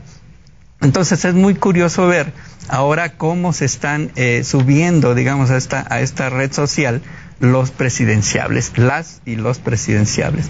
Y esta es eh, la parte que nosotros hicimos del análisis, donde a ver qué están proponiendo y cómo se están manejando dentro de esta plataforma, quiénes tienen más audiencia, por así decirlo, y cómo está respondiendo la audiencia a su presencia. Eso es lo que hicimos en este último estudio. Antes de ir ya específicamente al nombre y apellido de cada uno de estos suspirantes eh, presidenciables, entonces es importante eh, el manejo que tienen los jóvenes, la influencia que, que que genera el TikTok. Entonces no quisieron desaprovechar la oportunidad y dijeron, pues vamos a usarla y aquí es el cómo se usa. Ahí entiendo que hay algunos con una forma bastante aburrida que creo no puede no debe funcionar o no funciona no funcionaría tanto en TikTok, sino que tienen que adaptarse al lenguaje y a pues, las actividades que hacen los chavos que va desde bailar o decir cosas graciosas que es como lo que más se consume ahí. Entonces, esto han estado dispuestos en una mayoría, en una minoría a hacer esto, les cuesta trabajo todavía. Les cuesta, les cuesta mucho trabajo, Alex. En realidad, eh, pues es una comunicación más, digamos, eh, informal, más, este, menos, eh, digamos, oficial como muchos de ellos tienen eh, y de ellas tienen algún cargo político, algún cargo como funcionarios, y es una comunicación bastante informal, entonces tiene que ser directa, más breve de lo acostumbrado, mucho más breve, son videos entre 30 eh, segundos y dos, y dos minutos máximo, este, puedes hacer 10, pero bueno, nadie se va a aventar 10, eh, viendo 10, 10 minutos de video. El caso es de que tienen una comunicación más informal y están haciendo el esfuerzo muy, eh, muy claramente de, ser más empáticos con esta juventud que los está observando, ¿no? De una manera más jovial, digamos, más coloquial, y, ahí está el reto, cómo comunican estos presidenciables este perfil que tienen como personas a, la, a, la, pues a, las, a las mexicanas y los mexicanos. A ver, entonces, ¿qué encontraste ya en específico en los personajes? ¿Cómo, cómo los irías clasificando como los, que tienen mayor participación, los que tienen mayores impactos? ¿Cómo, cómo los...? Ahorita, ahorita hay dos, dos elementos fundamentales que nos dejan ver más o menos cómo van. Una es, por supuesto, el número de, de seguidores que tienen y otra también es el número de, de likes o de me gusta, que, de reacciones que tienen a sus mensajes. Y ahí eh, la competencia está empezando a ser fuerte, ¿no? ¿Entre quiénes? Eh, pues mira, corcholatas? Sí, eh, la vez la vez pasada analizamos en, en, Twitter que el tema era entre Marcelo Ebrard, este Cuauhtémoc Blanco y, y Claudia Sheinbaum. Sí. Esta ocasión, pues sí, Cuauhtémoc no aparece en TikTok. No, no, ha hecho nada. no, hay, nada. Este, pero en, en, esta ocasión, pues la revelación es que sí nos aparece un político también de, de la corriente opositora, por así decirlo, es, como es este eh, Miguel Ángel Osorio Chong. Y también aparecen en los primeros lugares Claudia Sheinbaum y Marcelo Ebrard sobre todo. Y Marcelo Ebrard es el que ha ganado más. Es el que ha ganado más, impacto. Este, más impacto. Porque es el que está comunicando de una manera más informal. Exactamente. La semana pasada veía un video, incluso que no lo subió a TikTok, curiosamente, pero sí lo subió a Facebook, lo subió a Instagram y lo subió incluso a Twitter, donde se mostraba eh, que le tocaba hacer el desayuno los domingos y hacía sus huevos estrellados. Pero entonces vamos a ver, por ejemplo, a Claudia Sheinbaum eh, ella está en, en la lista para pues eh, ser candidata a la presidencia de la República y al mismo tiempo pues ha entrado ahí directamente al TikTok. ¿Cómo se manifiesta ella? Eh, por ejemplo, Claudia tiene una combinación entre la, la, están comunicando la parte formal del cargo de jefa de gobierno y por otro lado también se está mostrando más en actividades también más eh, informales, digamos, como, eh, eh, digamos, cuando sale cantando con una guitarra, cuando ya está en momentos, digamos, de más relajamiento, este, y tratando de mostrarse ese perfil persona más de, más personal, digamos, más que funcionaria. Exactamente. Ahí tenemos algún ejemplo, por ejemplo, de su actividad. A ver, pongámosla. Adelante. Hoy el presidente anuncia que estarán los Tigres del Norte en septiembre. ¿Tiene más detalles de esto? Si va a haber un... Van a estar los Tigres del Norte antes y después del grito. Bienvenidos los Tigres del Norte.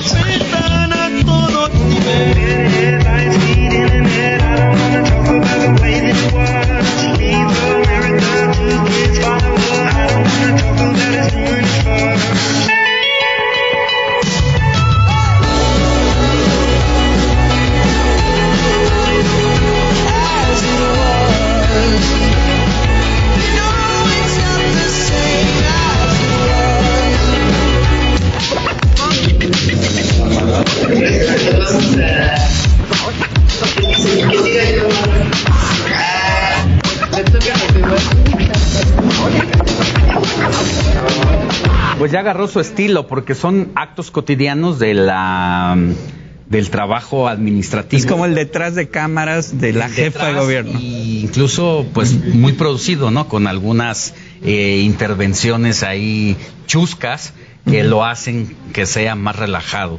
Y es que eh, sí saben eh, lo que se representa la población juvenil.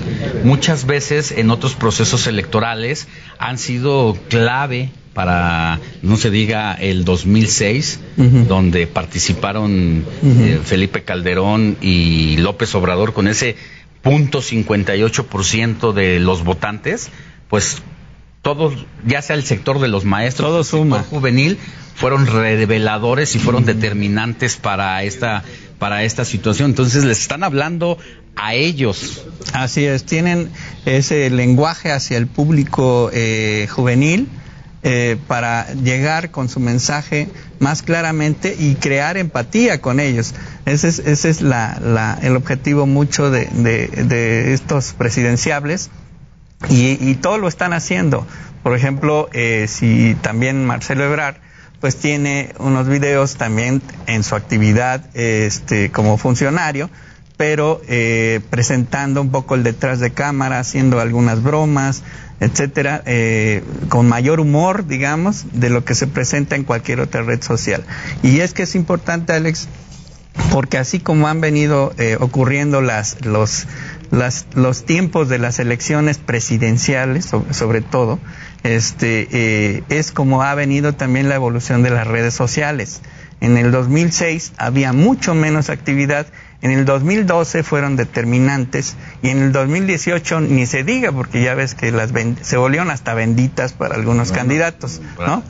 presidente de la República. Entonces aquí ya estamos en la era de, la, de las redes sociales eh, posbenditas, digamos, porque va, va a ser esta evolución y lo estamos viendo claramente con los esfuerzos que están haciendo, esta evolución hacia una comunicación intentando ser más cercana más empática con la, con la ciudadanía, ¿no? No solamente con los jóvenes, en general, una comunicación más, más directa con, con, el público y TikTok es la herramienta perfecta para eso. Sí. Entonces. A ver, también tenemos a eh, Marcelo Ebrard.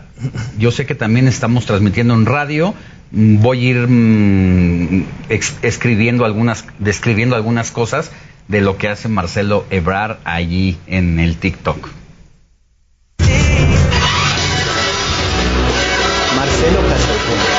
Bueno, pues ahí aparece con un chaleco salvavidas. Eh, eh, está, no sé si en una laguna, en el mar. Y está siendo incluso comparado con el actor James Bond.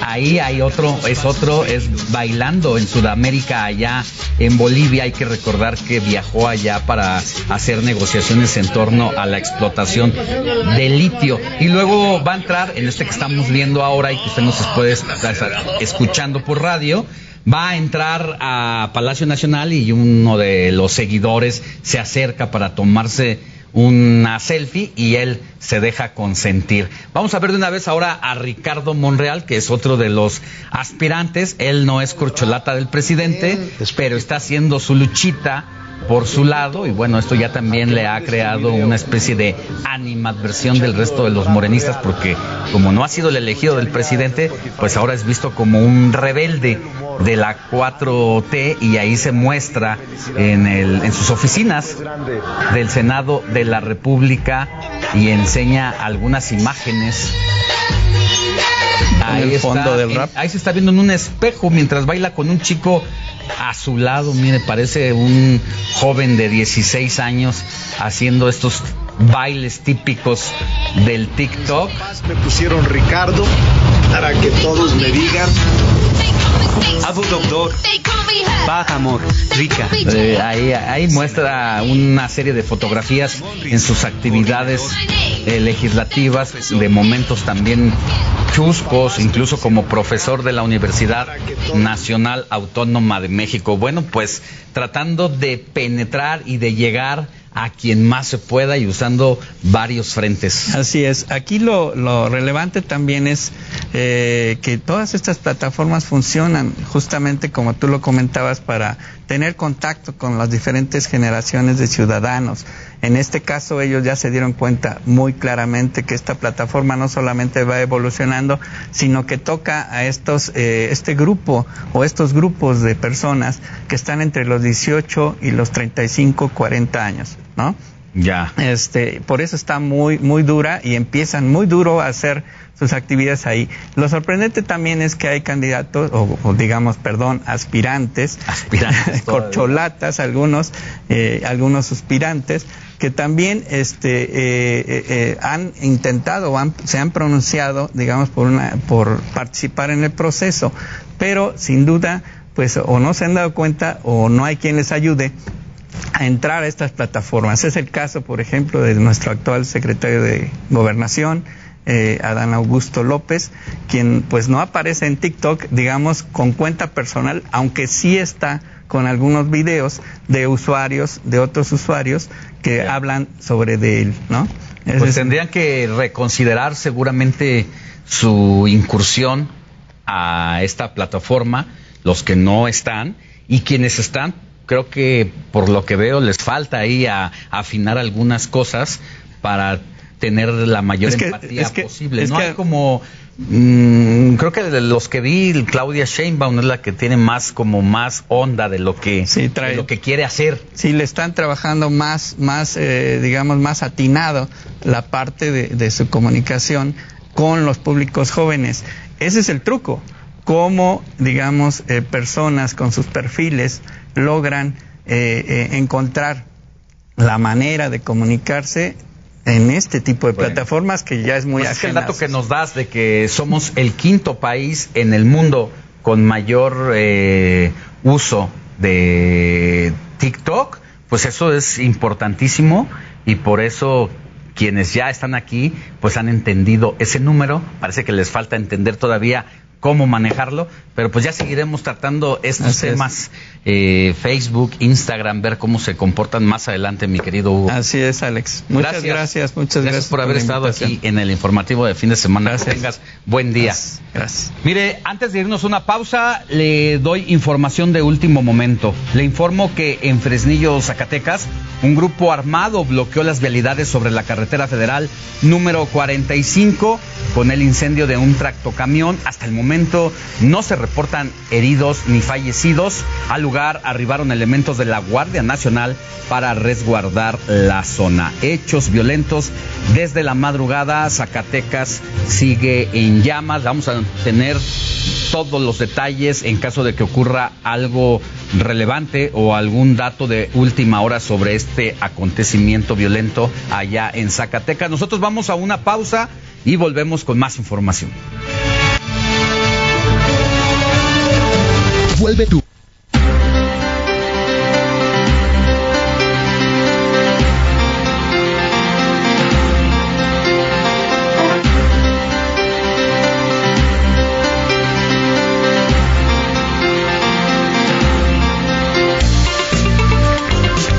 La noticia no descansa. Usted necesita estar bien informado también el fin de semana. Esto es Informativo El Heraldo Fin de Semana. Regresamos.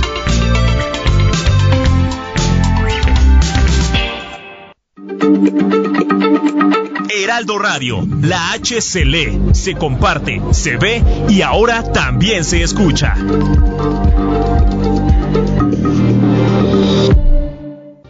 Debería de tener un buen sistema de defensoría de oficio. Significa pérdida de vidas humanas, no solo de quienes son víctimas que pertenecen a la sociedad civil, sino también de elementos de la policía, del ejército. Intelectuales y especialistas interesados en el tema se pronunciaron a favor de la eliminación de la prisión preventiva al asegurar que las cárceles del país se encuentran llenas de personas inocentes. Asimismo, el ministro presidente de la Suprema Corte, Arturo Saldívar, señaló que es una medida que violenta los derechos humanos. Hernán Rodríguez, yerno del ex gobernador de Nuevo León, Jaime Rodríguez Calderón el Bronco, murió luego de ser arrastrado por la corriente en el municipio de García.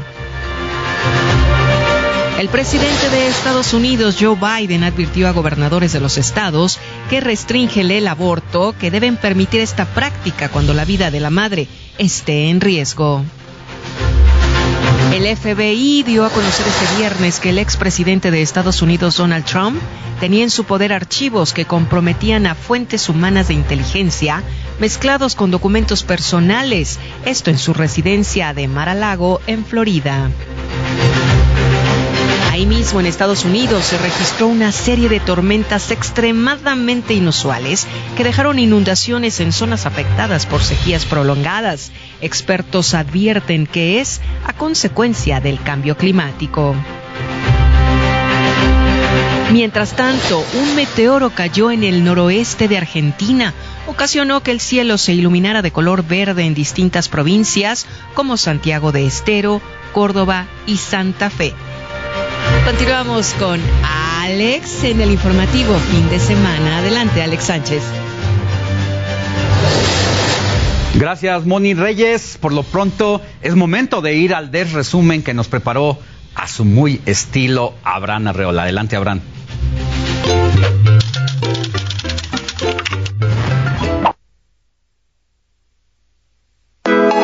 La semana siempre tiene información importante, pero en estos minutos te voy a platicar de todo lo contrario. Yo soy Abraham Arriola y este es el Desresumen Informativo. El Internet no es para todos.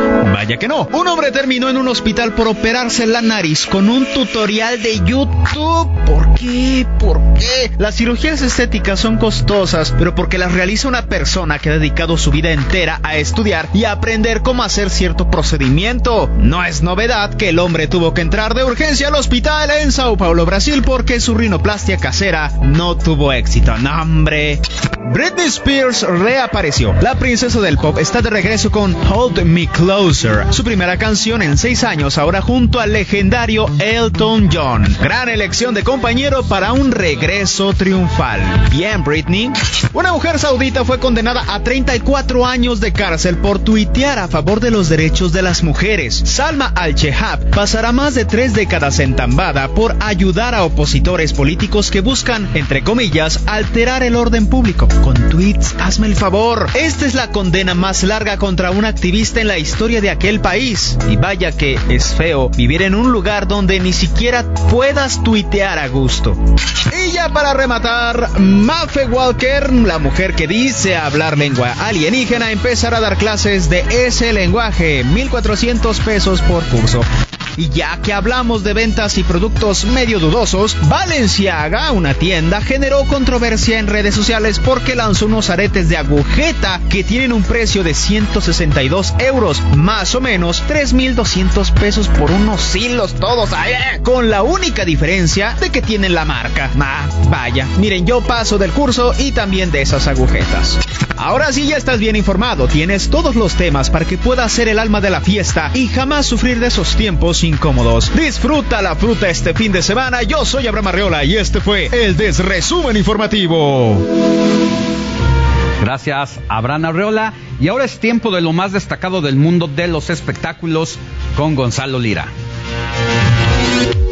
Hola, ¿qué tal Alex? Muy buenos días, saludos a ti y a toda la gente que nos ve aquí en las noticias del fin de semana. Yo soy Gonzalo Lira y van nuestras tres recomendaciones en dos minutos una mujer francesa integrada a una banda de secuestradoras en nuestro país es noticia. Nadie me dijo esto es una mentira, esto es un montaje. Y vamos a empezar con algo que ya está en las plataformas de streaming. Se trata de la docu-serie El caso Casés Vallarta. ¿De qué se trata? ¿Qué es lo que nos va a contar? La historia documentada de aquel famoso e infame caso en el que una ciudadana francesa fue acusada de secuestro junto con eh, una presunta banda de secuestradores. Lo que nos va a mostrar esta serie dividida en cinco episodios es desde los montajes de Estado hasta los montajes mediáticos que fueron parte de una maquinación que lentamente la historia nos ha mostrado que muy probablemente tenga implicados y culpables que estaban en las altas esferas del poder. No se lo pierdan, está en Netflix.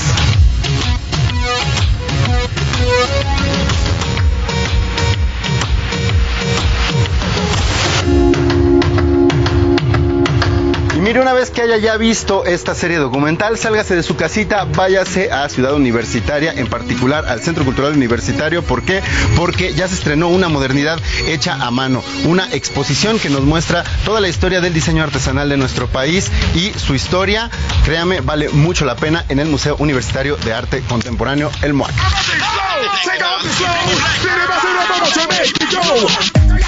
Y nos despedimos con la recomendación musical de esta semana. Esto es del nuevo disco de Beyoncé Renaissance. La canción se llama Break My Soul. Le va a dar mucha energía. Vámonos ya. Feliz fin de semana.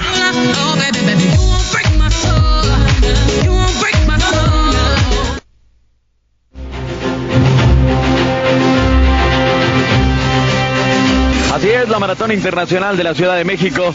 Ahí está la salida y de un momento a otro nos iremos. Venga,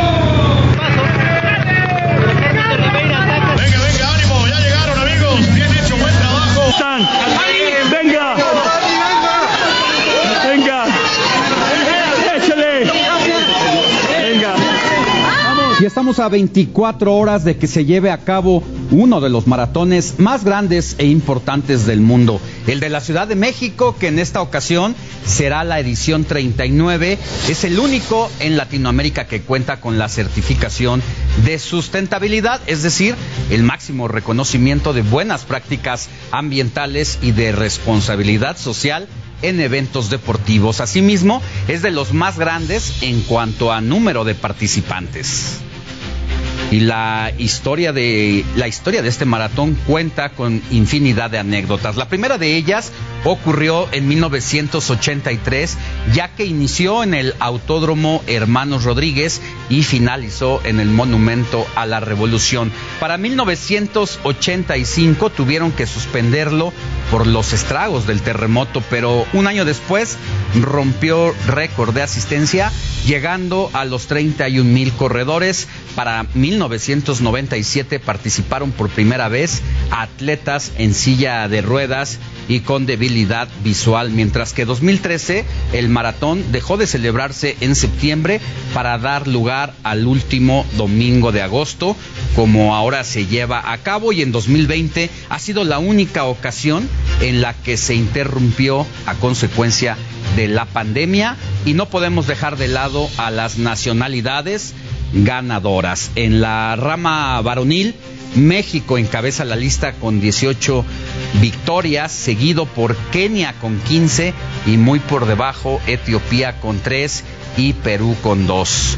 Y ahora vamos a la rama femenil donde las mexicanas también dominan con 25 triunfos, Etiopía con 5, Kenia 4, Perú 2, Estados Unidos, Rusia y Lituania tienen una medalla. Y ahora vamos con los récords en los tiempos de llegada. En cuanto a hombres, tres kenianos se han consolidado como los mejores corredores en esta maratón. El récord de tiempo ocurrió en 2018 con dos horas 10 minutos y 38 segundos. En mujeres el tiempo ha sido más, pero las kenianas también dominan. Los primeros dos lugares del récord en el maratón lo ocupan kenianas, donde el más actual fue el año pasado con dos horas 27 minutos y 22 segundos, mientras que la sorpresa está en el tercer lugar con una peruana que hizo dos horas 36 minutos y 15 segundos en 2017. Pero mire, es curioso que particularmente los kenianos tengan las mejores marcas y no solo eso, sino que participen constantemente en este tipo de eventos en México. Pues le platico que a través de estas carreras ellos se ganan la vida. Se agrupan y entrenan generalmente en pistas de atletismo del Estado de México donde viven por temporadas y en unas situaciones realmente precarias. Mientras que a nivel mundial se considera a este país como la cuna del running de larga distancia. Los competidores del maratón partirán de Avenida Insurgentes a la altura de CEU y finalizarán en el Zócalo de la Ciudad de México. Pero correr 42 kilómetros no es nada sencillo. Hay puntos en específico donde el cuerpo resiente la carga muscular. Además, hay factores externos como la temperatura que desgasta a cada uno de los corredores y no se diga la altura de la Ciudad de México que lo hace muy sui generis sobre otros lugares del mundo. Aquí le presento esta historia.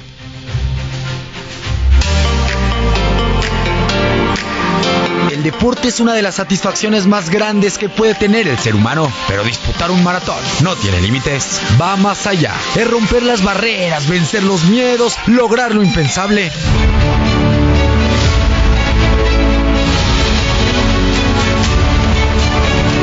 La preparación no solo es física, sino mental y la alimentación es parte fundamental para lograr el objetivo. Ha sido un entrenamiento eh, de aproximadamente de tres, entre tres y cuatro meses previo al maratón. Un día antes, eh, pues es una, le llamamos la, la carga de carbohidratos, es una saturación de pastas, de lo que es este comida de tanto papas, eh, camote, este, un poco de proteína. El apoyo de los amigos y la familia no solo llenan de motivación al cuerpo, te alimentan el alma, pero sobre todo llenan de energía al corazón. El ambiente que genera la gente que te va a apoyar es eh, fundamental, es, es eh, algo que te llena de energía.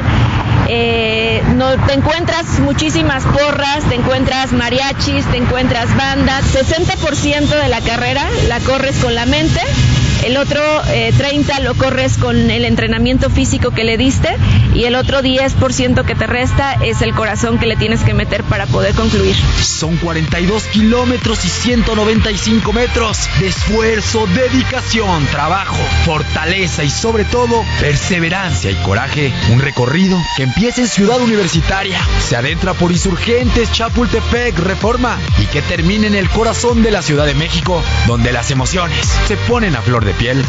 Es una satisfacción personal eh, increíble, te llena de mucha fortaleza. No cualquiera corre 42 kilómetros, no cualquiera, ni el 1% de la población. El llegar a lograrlo es un paso en, personalmente eh, de muchísima, muchísima satisfacción.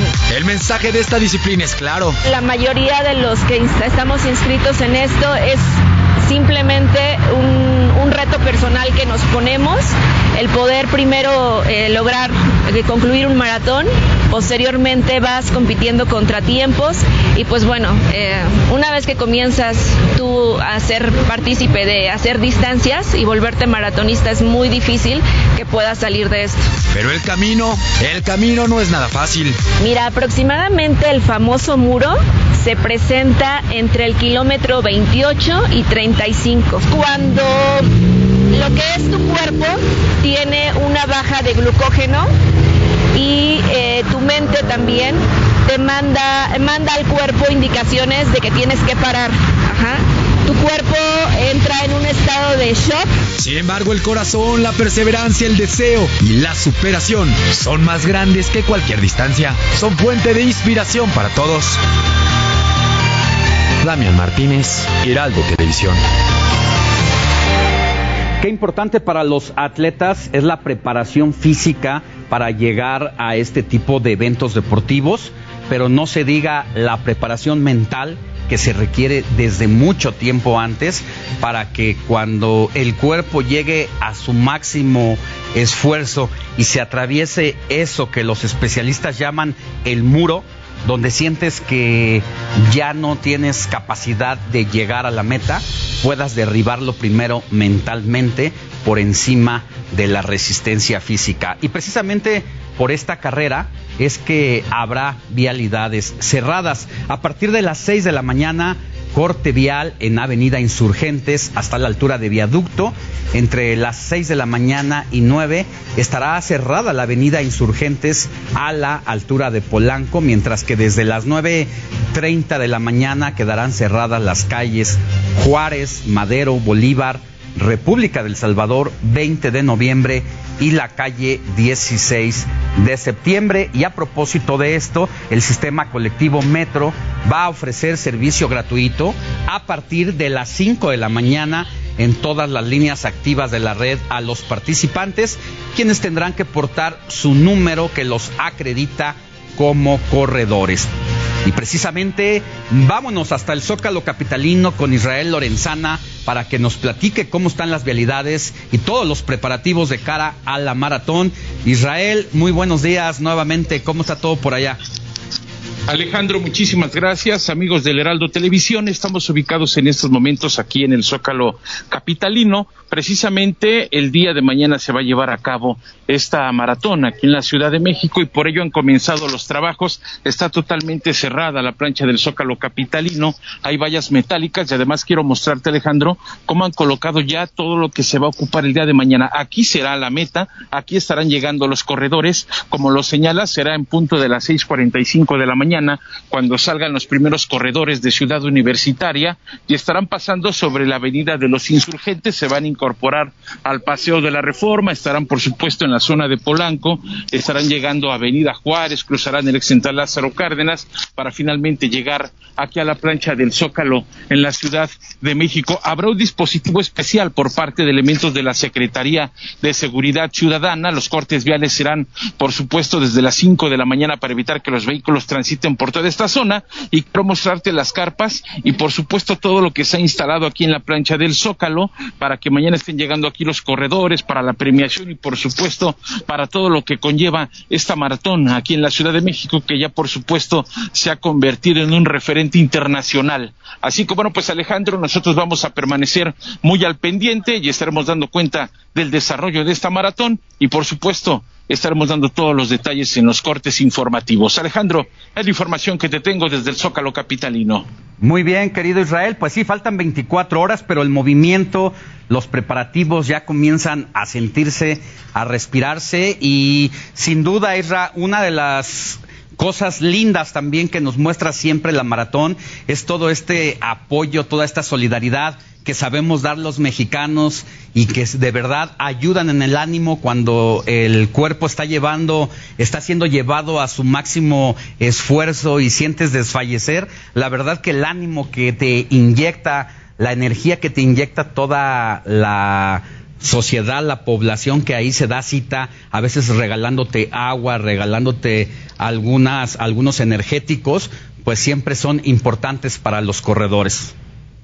Sin duda alguna, Alejandro, habrá muchas personas que estarán a lo largo de este recorrido sobre insurgentes, sobre reforma. Por lo regular siempre vienen a apoyar, como lo dices tú, a los corredores, vienen a darles ánimo, vienen a, regalarles agua, algunos energéticos que son muy importantes para las personas que corren esta maratón. Y por supuesto, bueno, pues hay que también hacer una invitación para que vengan, para que convivan, para que vengan los niños, se den cuenta los chavitos cómo se lleva a cabo esta maratón, para que también, por supuesto, ellos su vez estén haciéndolo cuando se pueda. Pues Alejandro, la información que te tengo. Israel, ¿se sabe si al final del evento deportivo habrá algún evento musical o qué tiene preparada la autoridad de gobierno?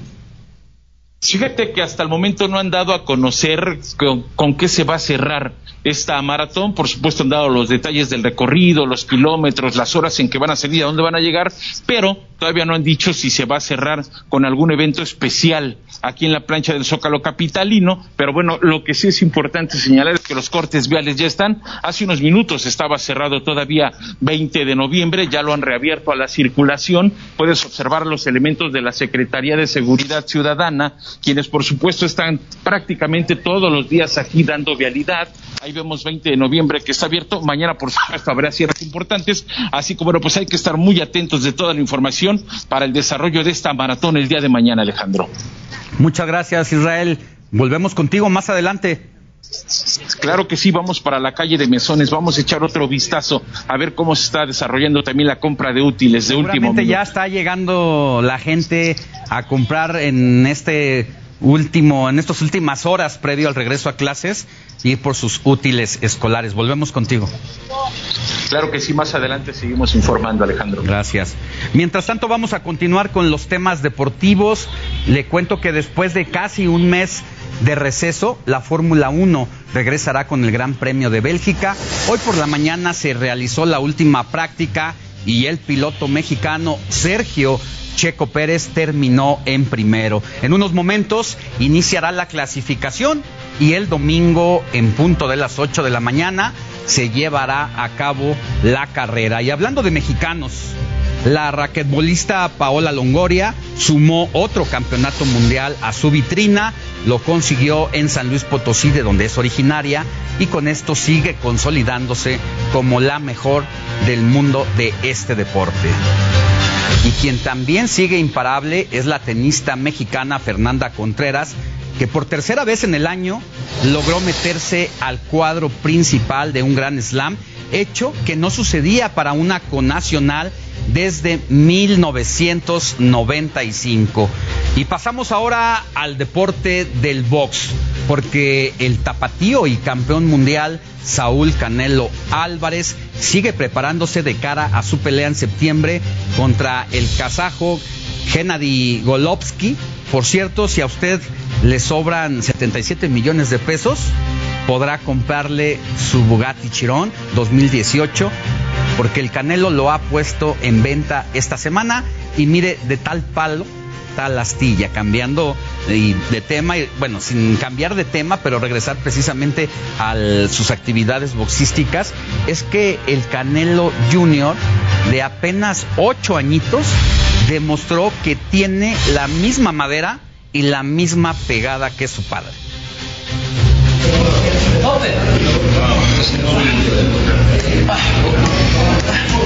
Eso, eso, fuerte, fuerte, con todo.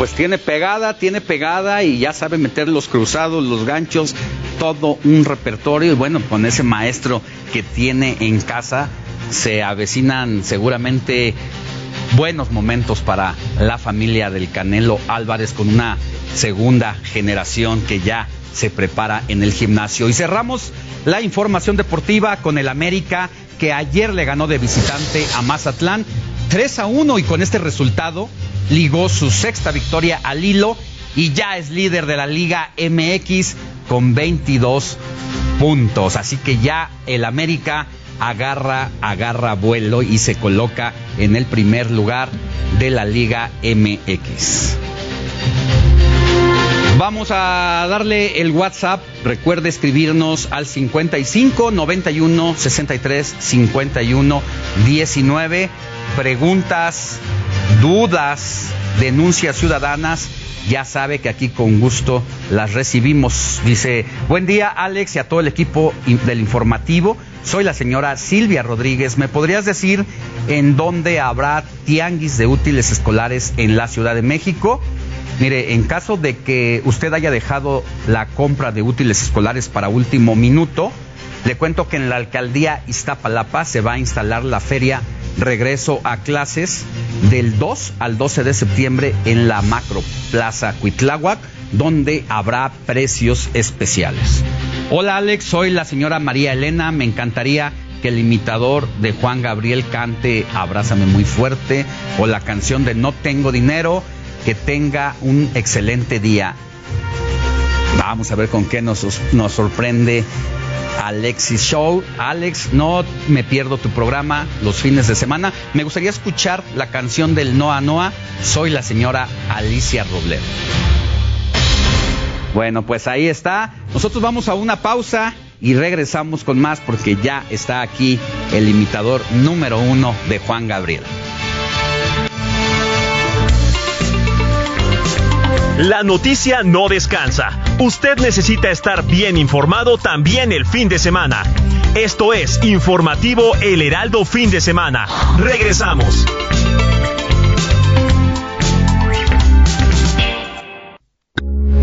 Heraldo Radio, con la H que sí suena y ahora también se escucha.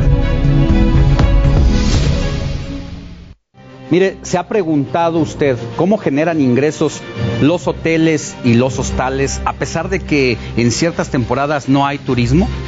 De esto y más nos cuenta Pablo Mateo, socio fundador de Vive de las Rentas. Querido Pablo, muy buenos días, ¿cómo estás? Hola, buenos días Alex. Muy bien, con mucho gusto aquí es saludarles. Hoy me encuentro en Guadalajara, en uno de los edificios de Vive de las Rentas. Son, es un edificio de aparta estudios y lo que me gustaría hablarles hoy es de un término que llamamos en Vive de las Rentas la, ingeniería mobiliaria.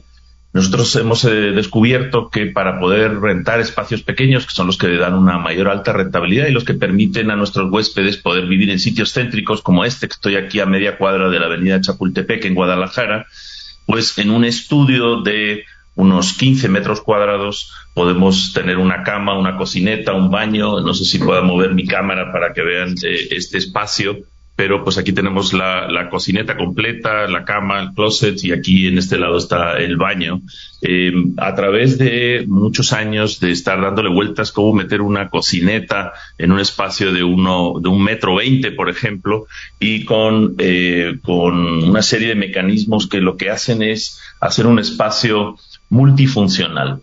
¿Qué quiere decir esto? En una casa normal, una casa habitación, eh, un espacio normalmente tiene una sola función, o es cocina, o es comedor, o es vestidor. El vestidor, Alex, es el peor lugar, el lugar menos rentable porque se utiliza nada más que cinco minutos al día, el resto del día está ahí muerto. Entonces, ¿qué son estos, estas rentas intensivas? Este mobiliario multifuncional lo que permite es que el mismo espacio pues haga de vestidor, haga de cocina, haga de estudio, haga de dormitorio y el mobiliario es muy importante en esto, por eso pensamos los edificios desde dentro hacia afuera. ¿Cómo puedes hacer tú esto también? Pues siempre pensando qué funciones, quién va a vivir ahí, qué funciones va a necesitar de ese espacio y cómo le puedes otorgar a ese espacio una multifuncionalidad.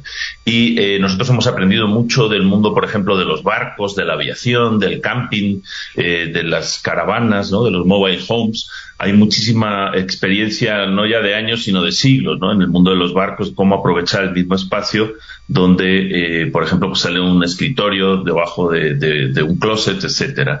Y esto es lo que nos ha permitido poder meter muchas funciones en, un espacio pequeño. ¿Por qué hacemos esto? Porque entonces puedes dividir una propiedad en aparta estudios de 20 metros cuadrados, obtienes una renta y para la persona que vive aquí pues viene con la mochila, ya está todo incluido, el mobiliario, los accesorios, eh, incluso incluso en la renta ya está pagado el, la luz, el internet, el agua caliente, etcétera, como en un hotel, ¿no? Como un servicio de renta vacacional.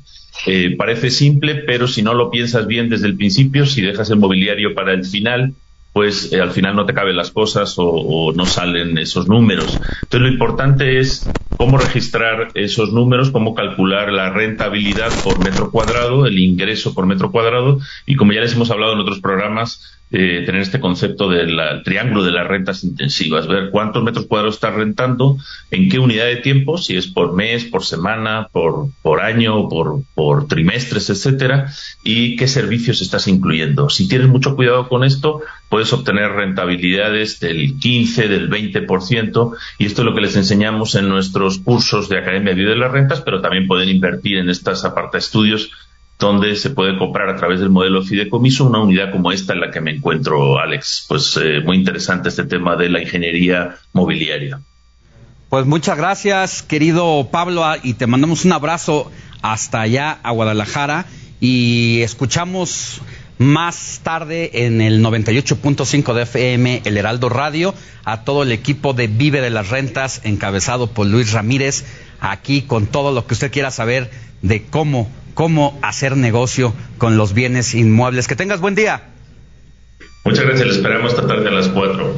Hasta pronto. Y mire, es momento de regresar a las calles de Mesones con mi compañero Israel Lorenzana, donde continúa la compra de útiles escolares, compras de locura, porque estamos a tan solo unas horas de este esperado regreso aparentemente ya a la normalidad luego de dos años de una difícil situación sanitaria. Adelante, Isra, buenos días. ¿Qué ¿Cómo han cambiado las cosas de las 8 de la mañana que hicimos el enlace a este momento? Ya llegó la, gente, ya se siente más, más presencia de, eh, y también de venta de los útiles escolares. Alex, nada más quiero que veas cuánta gente ha llegado ya en tan solo una hora. Reportábamos a las 8 de la mañana que comenzaban a instalarse. Ve nada más cuánta gente ya hay en estos momentos. Por supuesto, ya han aperturado prácticamente todos los negocios comerciales. Se han instalado ya todos los eh, pues comercios ambulantes que están aquí sobre la calle de Mesones. En esta temporada se les permite a los comerciantes poderse instalar en la calle Alex. Y bueno, quiero mostrarte cómo pues hay de todo. Mira, esto me llama llamaron mucho la atención. La gente viene a buscar los uniformes para preescolar, para kinder, y a ellos también les piden estas batitas, que son las que utilizan para comer o para pues los talleres que llevan a cabo en el kinder, en el preescolar. De lo más buscado, por supuesto, las libretas, hay de todos los precios, de todos los tamaños, cuadriculado, rayado, de dibujo.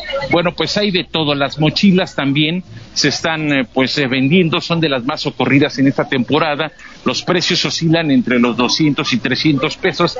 Tiene que ver mucho el diseño de la mochila, Alex, pero bueno, pues ya para estos momentos la gente comienza a buscar de todo para poder surtir estas listas de útiles aquí en la calle de Mesones. Mira, por este lado hay colores, hay cintas adhesivas, también hay por supuesto pinceles, todo lo que piden, Alex, para poder pues eh, llevar a cabo este regreso a clases. Hay algunos papeles donde ponen ahí que se surten listas de útiles. Señor, muy buenos días. Estamos en vivo para el Heraldo Televisión. ¿Cómo va la venta de útiles esta mañana, señor? Ya a unas horas del regreso a clases. ¿Cómo van? Ah, está muy tranquilo esto ahorita. ¿Qué es lo que más anda buscando la gente? Cuaderno. Cuaderno. ¿Y cuáles son los precios más o menos? Entre 60, 55 y 40 es el precio más o menos. Hay de precios, hay más económicas de, claro. de 20. Claro. Estoy viendo que están los diccionarios, esos son básicos, ¿no? ¿Y esos cuáles son los costos de los diccionarios? 75, 85 y 100 pesos. Para todos los bolsillos, pues. Pues ahora sí que dentro de lo que cabe, pues para todos los bolsillos. ¿Hasta qué horas van a estar aquí? Hasta las 8 de la noche. 8 de la noche. ¿Su nombre, señor? El señor Esteban. Señor Esteban, qué amable es usted, le agradezco mucho. Alex, acabamos de platicar con el señor Esteban. Fíjate que me llamaba la atención estos eh, pues diccionarios que están ahí, los diccionarios Larus, también son muy buscados aquí en la calle de Mesones. Hay que surtir, por supuesto, todo. Y esto es de lado donde se encuentran pues los locales comerciales. Alex, te quiero mostrar también cómo enfrente están estos puestos que se instalan solamente en esta temporada. También hay de todo, este Alex, hay mochilas, hay colores, en el primer enlace que tuvimos hoy por la mañana mostrábamos pues todos los colores y las marcas que están vendiendo aquí en la calle de Mesones. Mira, nada más te quiero mostrar cómo hay de todos los precios, de todos los tamaños, de todos este, los colores, por supuesto, hay de 12, de 24, de 6, todo lo que piden. Mira, los juegos geométricos también, estos son pues muy socorridos en esta temporada. Por supuesto, ¿quién no recuerda las tijeras? Mira, estas flautas que piden también para pues el nivel eh, secundaria. Amigo, ¿cómo va la venta esta mañana aquí en la calle de Mesones? Está tranquilo ahorita. Está tranquilo todavía. Van a estar todo el día, ¿no? Todo el día estamos todo el día. ¿Qué tal les ha ido en todos estos días ya a, a tan solo unas horas del regreso a clases? Ahí vamos, pues, estamos esperando lo demás ahorita. ¿Se ha habido venta? Está tranquilo, pero esperamos el primero Dios que salga ahorita. Muy bien, muchísimas gracias, pues que les vaya muy bien.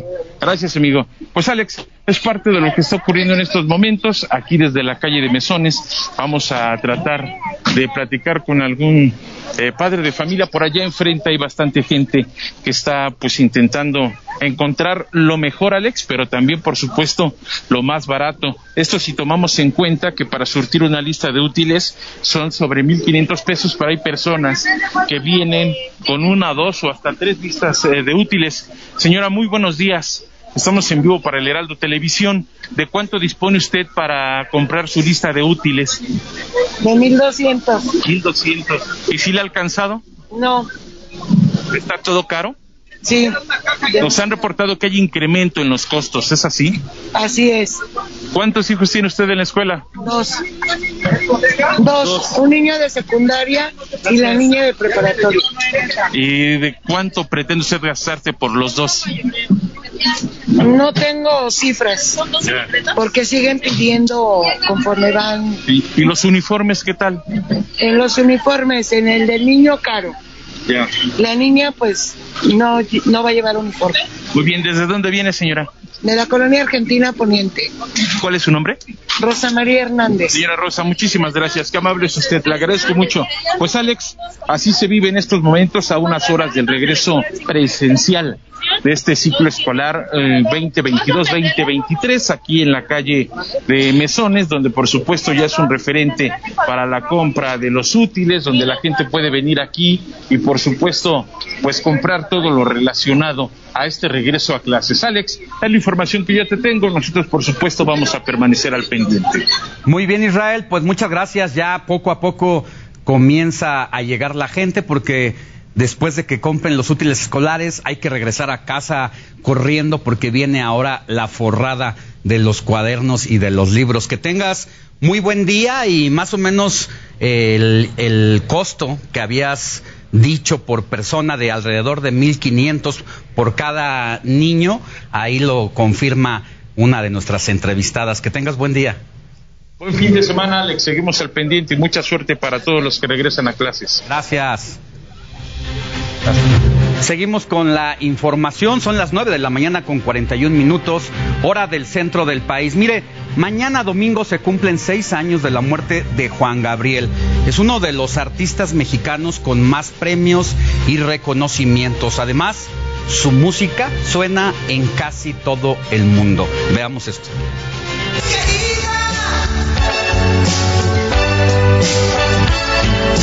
Dime cuando tú, dime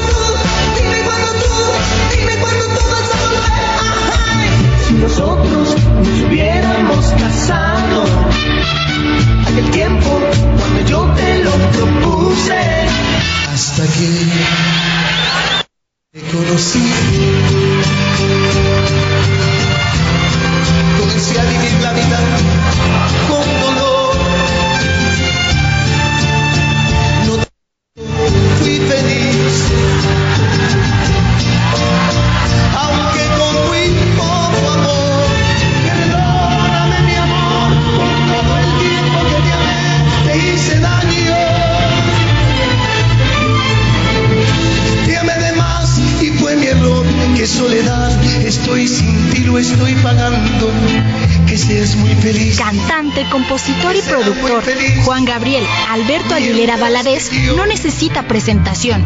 Fue una figura polémica, pero imprescindible e irrepetible de la música mexicana.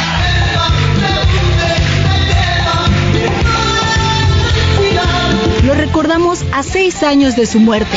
Dejó este mundo el 28 de agosto de 2016 en Santa Mónica, California.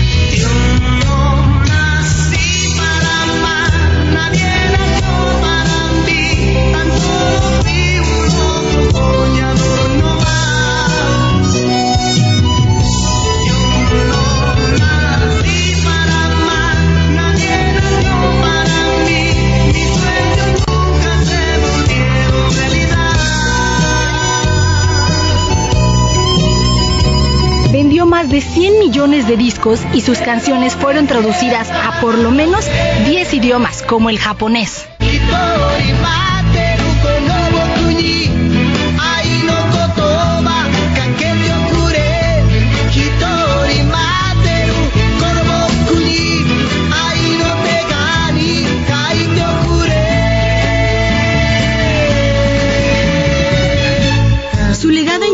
Más de 1.800 composiciones y 61 proyectos discográficos. Cuando Juanga tenía tres meses, su padre falleció. A los cinco años, su familia se mudó a Ciudad Juárez, Chihuahua. Por ocho años estuvo en el internado El Tribunal.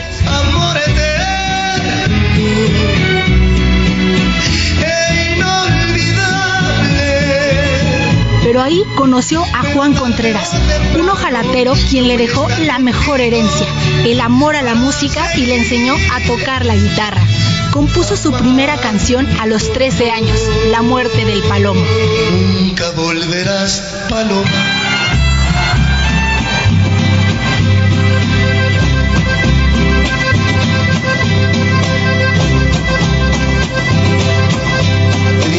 Está el palomar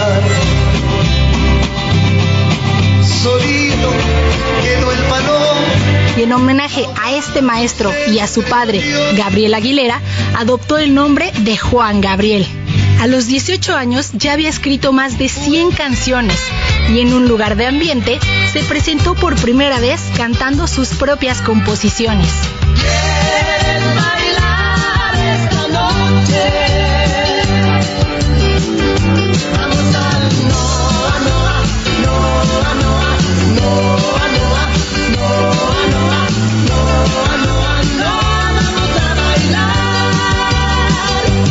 Oportunidades en Chihuahua, se mudó a la Ciudad de México. Fue acusado de robo y pasó un tiempo en la penitenciaría de Lecumberri.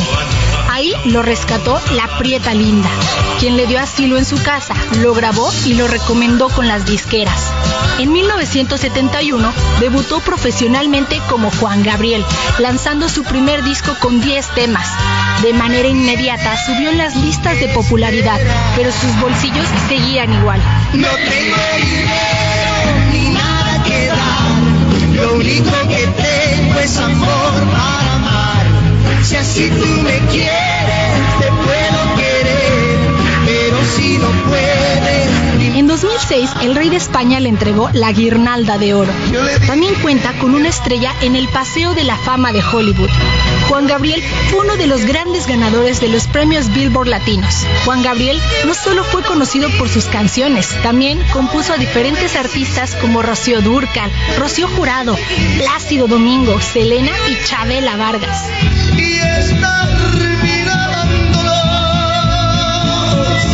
Mariana Madrid, Heraldo Media Group.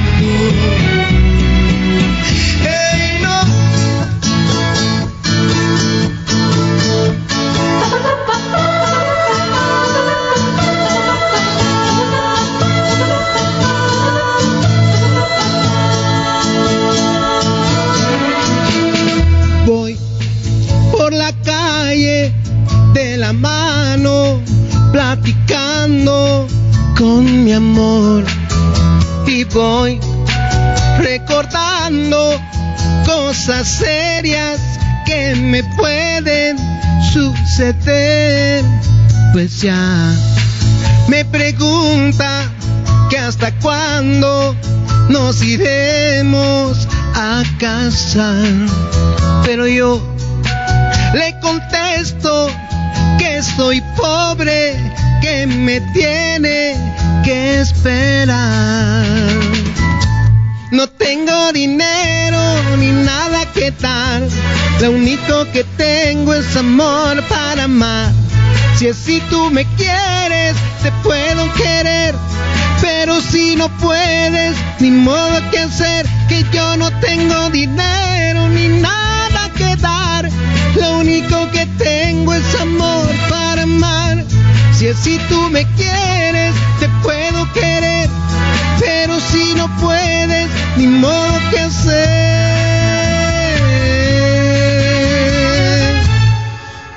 Yo sé que a mi lado tú te sientes, pero mucho, muy feliz.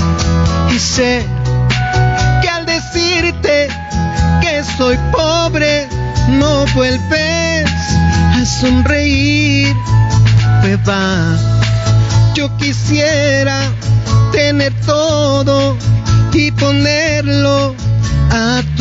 pies, pero yo nací pobre y es por eso que no me puedes querer.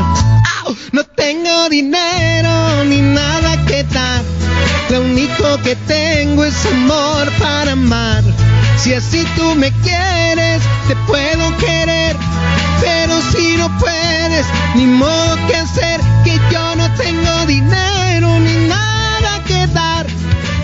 único que tengo es amor para amar. Si así tú me quieres, te puedo querer. Pero si no puedes, ni modo que hacer, que yo no tengo dinero ni nada lo único que tengo es amor para amar. Si así tú me quieres, te puedo querer. Pero si no puedes, ni modo que ser que yo no tengo dinero, no. Alexis. Hola, ¿qué tal? Mucho gusto tenerlo aquí Igualmente. en el estudio. Mucho gusto, Alex, de estar aquí. ¿Cuántos años pues ya, la voz gemela de Ya muchos años, porque empezamos muy, muy, muy chavitos. Como decía Juan, como decía don Alberto, empezamos muy jóvenes, al igual que él. Al igual que él. Y con mucho cariño y con mucho respeto, porque se lo merece. Es un gran ídolo. ¿Y cómo inicia esta aventura? ¿Cómo descubre que... Pues ya hace muchos años. Que puede eh, cantar como él. Nada fácil, además la encomienda, porque es uno de los artistas mexicanos que más han puesto en alto el nombre de México. Así es. La voz gemela no es cualquier Así no, pues empezando y con la guitarra como decía él, ¿verdad? En ese tiempo, con la guitarra. Y pues así me conoció la gente, así me decían, y así empezamos a cantar, y eh, eh, vimos la música, vimos su vida, y pues yo me quedé impactado, dije, bueno, y si lo puedo hacer, ¿por qué no?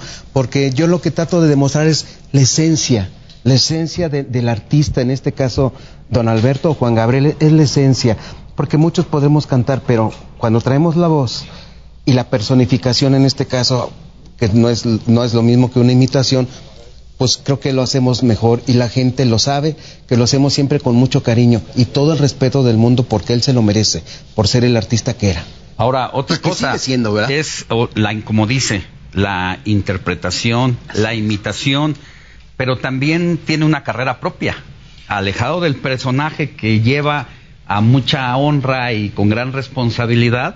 Por otro lado, usted ha hecho su propia su propia historia. Cuéntenos de eso. Ok, ok, entonces allá les hablo normal, porque ya es mi voz normal, mucha gente no piensa. Claro que sí, bueno, este Alexis, Alexis Show, pues también empieza casi a la par de, Juan Gabriel, porque yo también, pues soy compositor.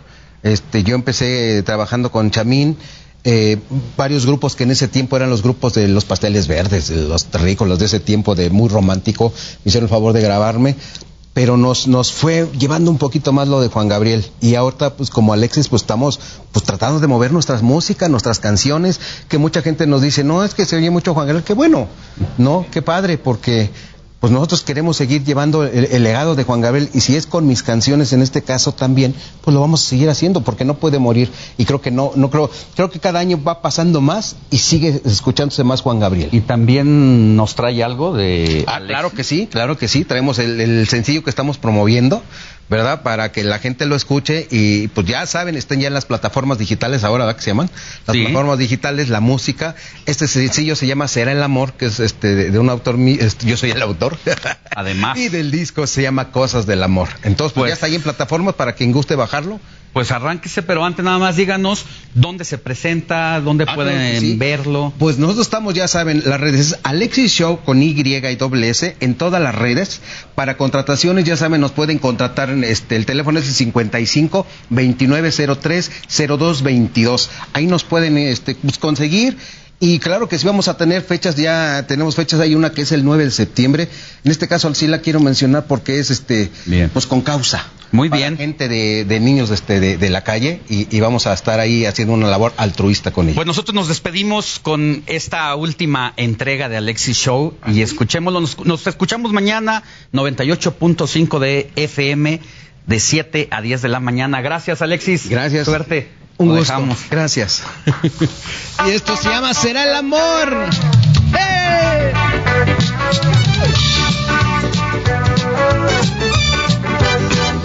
Ahí en el barrio hay una chica que me gusta. Cuando me atrevo yo a hablarle de este amor que nace y crece muy adentro de mi pecho y si la miro el corazón palpita mil. Ay, ay, ay, ay, ¿qué será? ¿Será el amor? ¿Será el amor?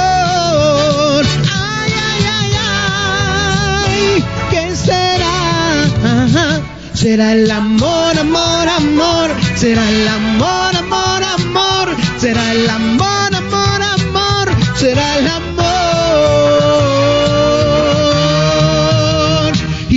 quisiera invitarla un domingo a ir al cine, a un helado o al café.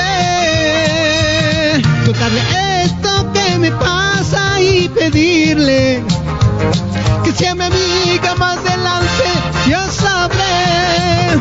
Ay, ay, ay, ay, ¿qué será? ¿Será el amor? ¿Será el amor? Ay, ay, ay, ay, ¿qué será? Será el amor, amor, amor. Será el amor, amor. Heraldo Radio, la H se lee, se comparte, se ve y ahora también se escucha.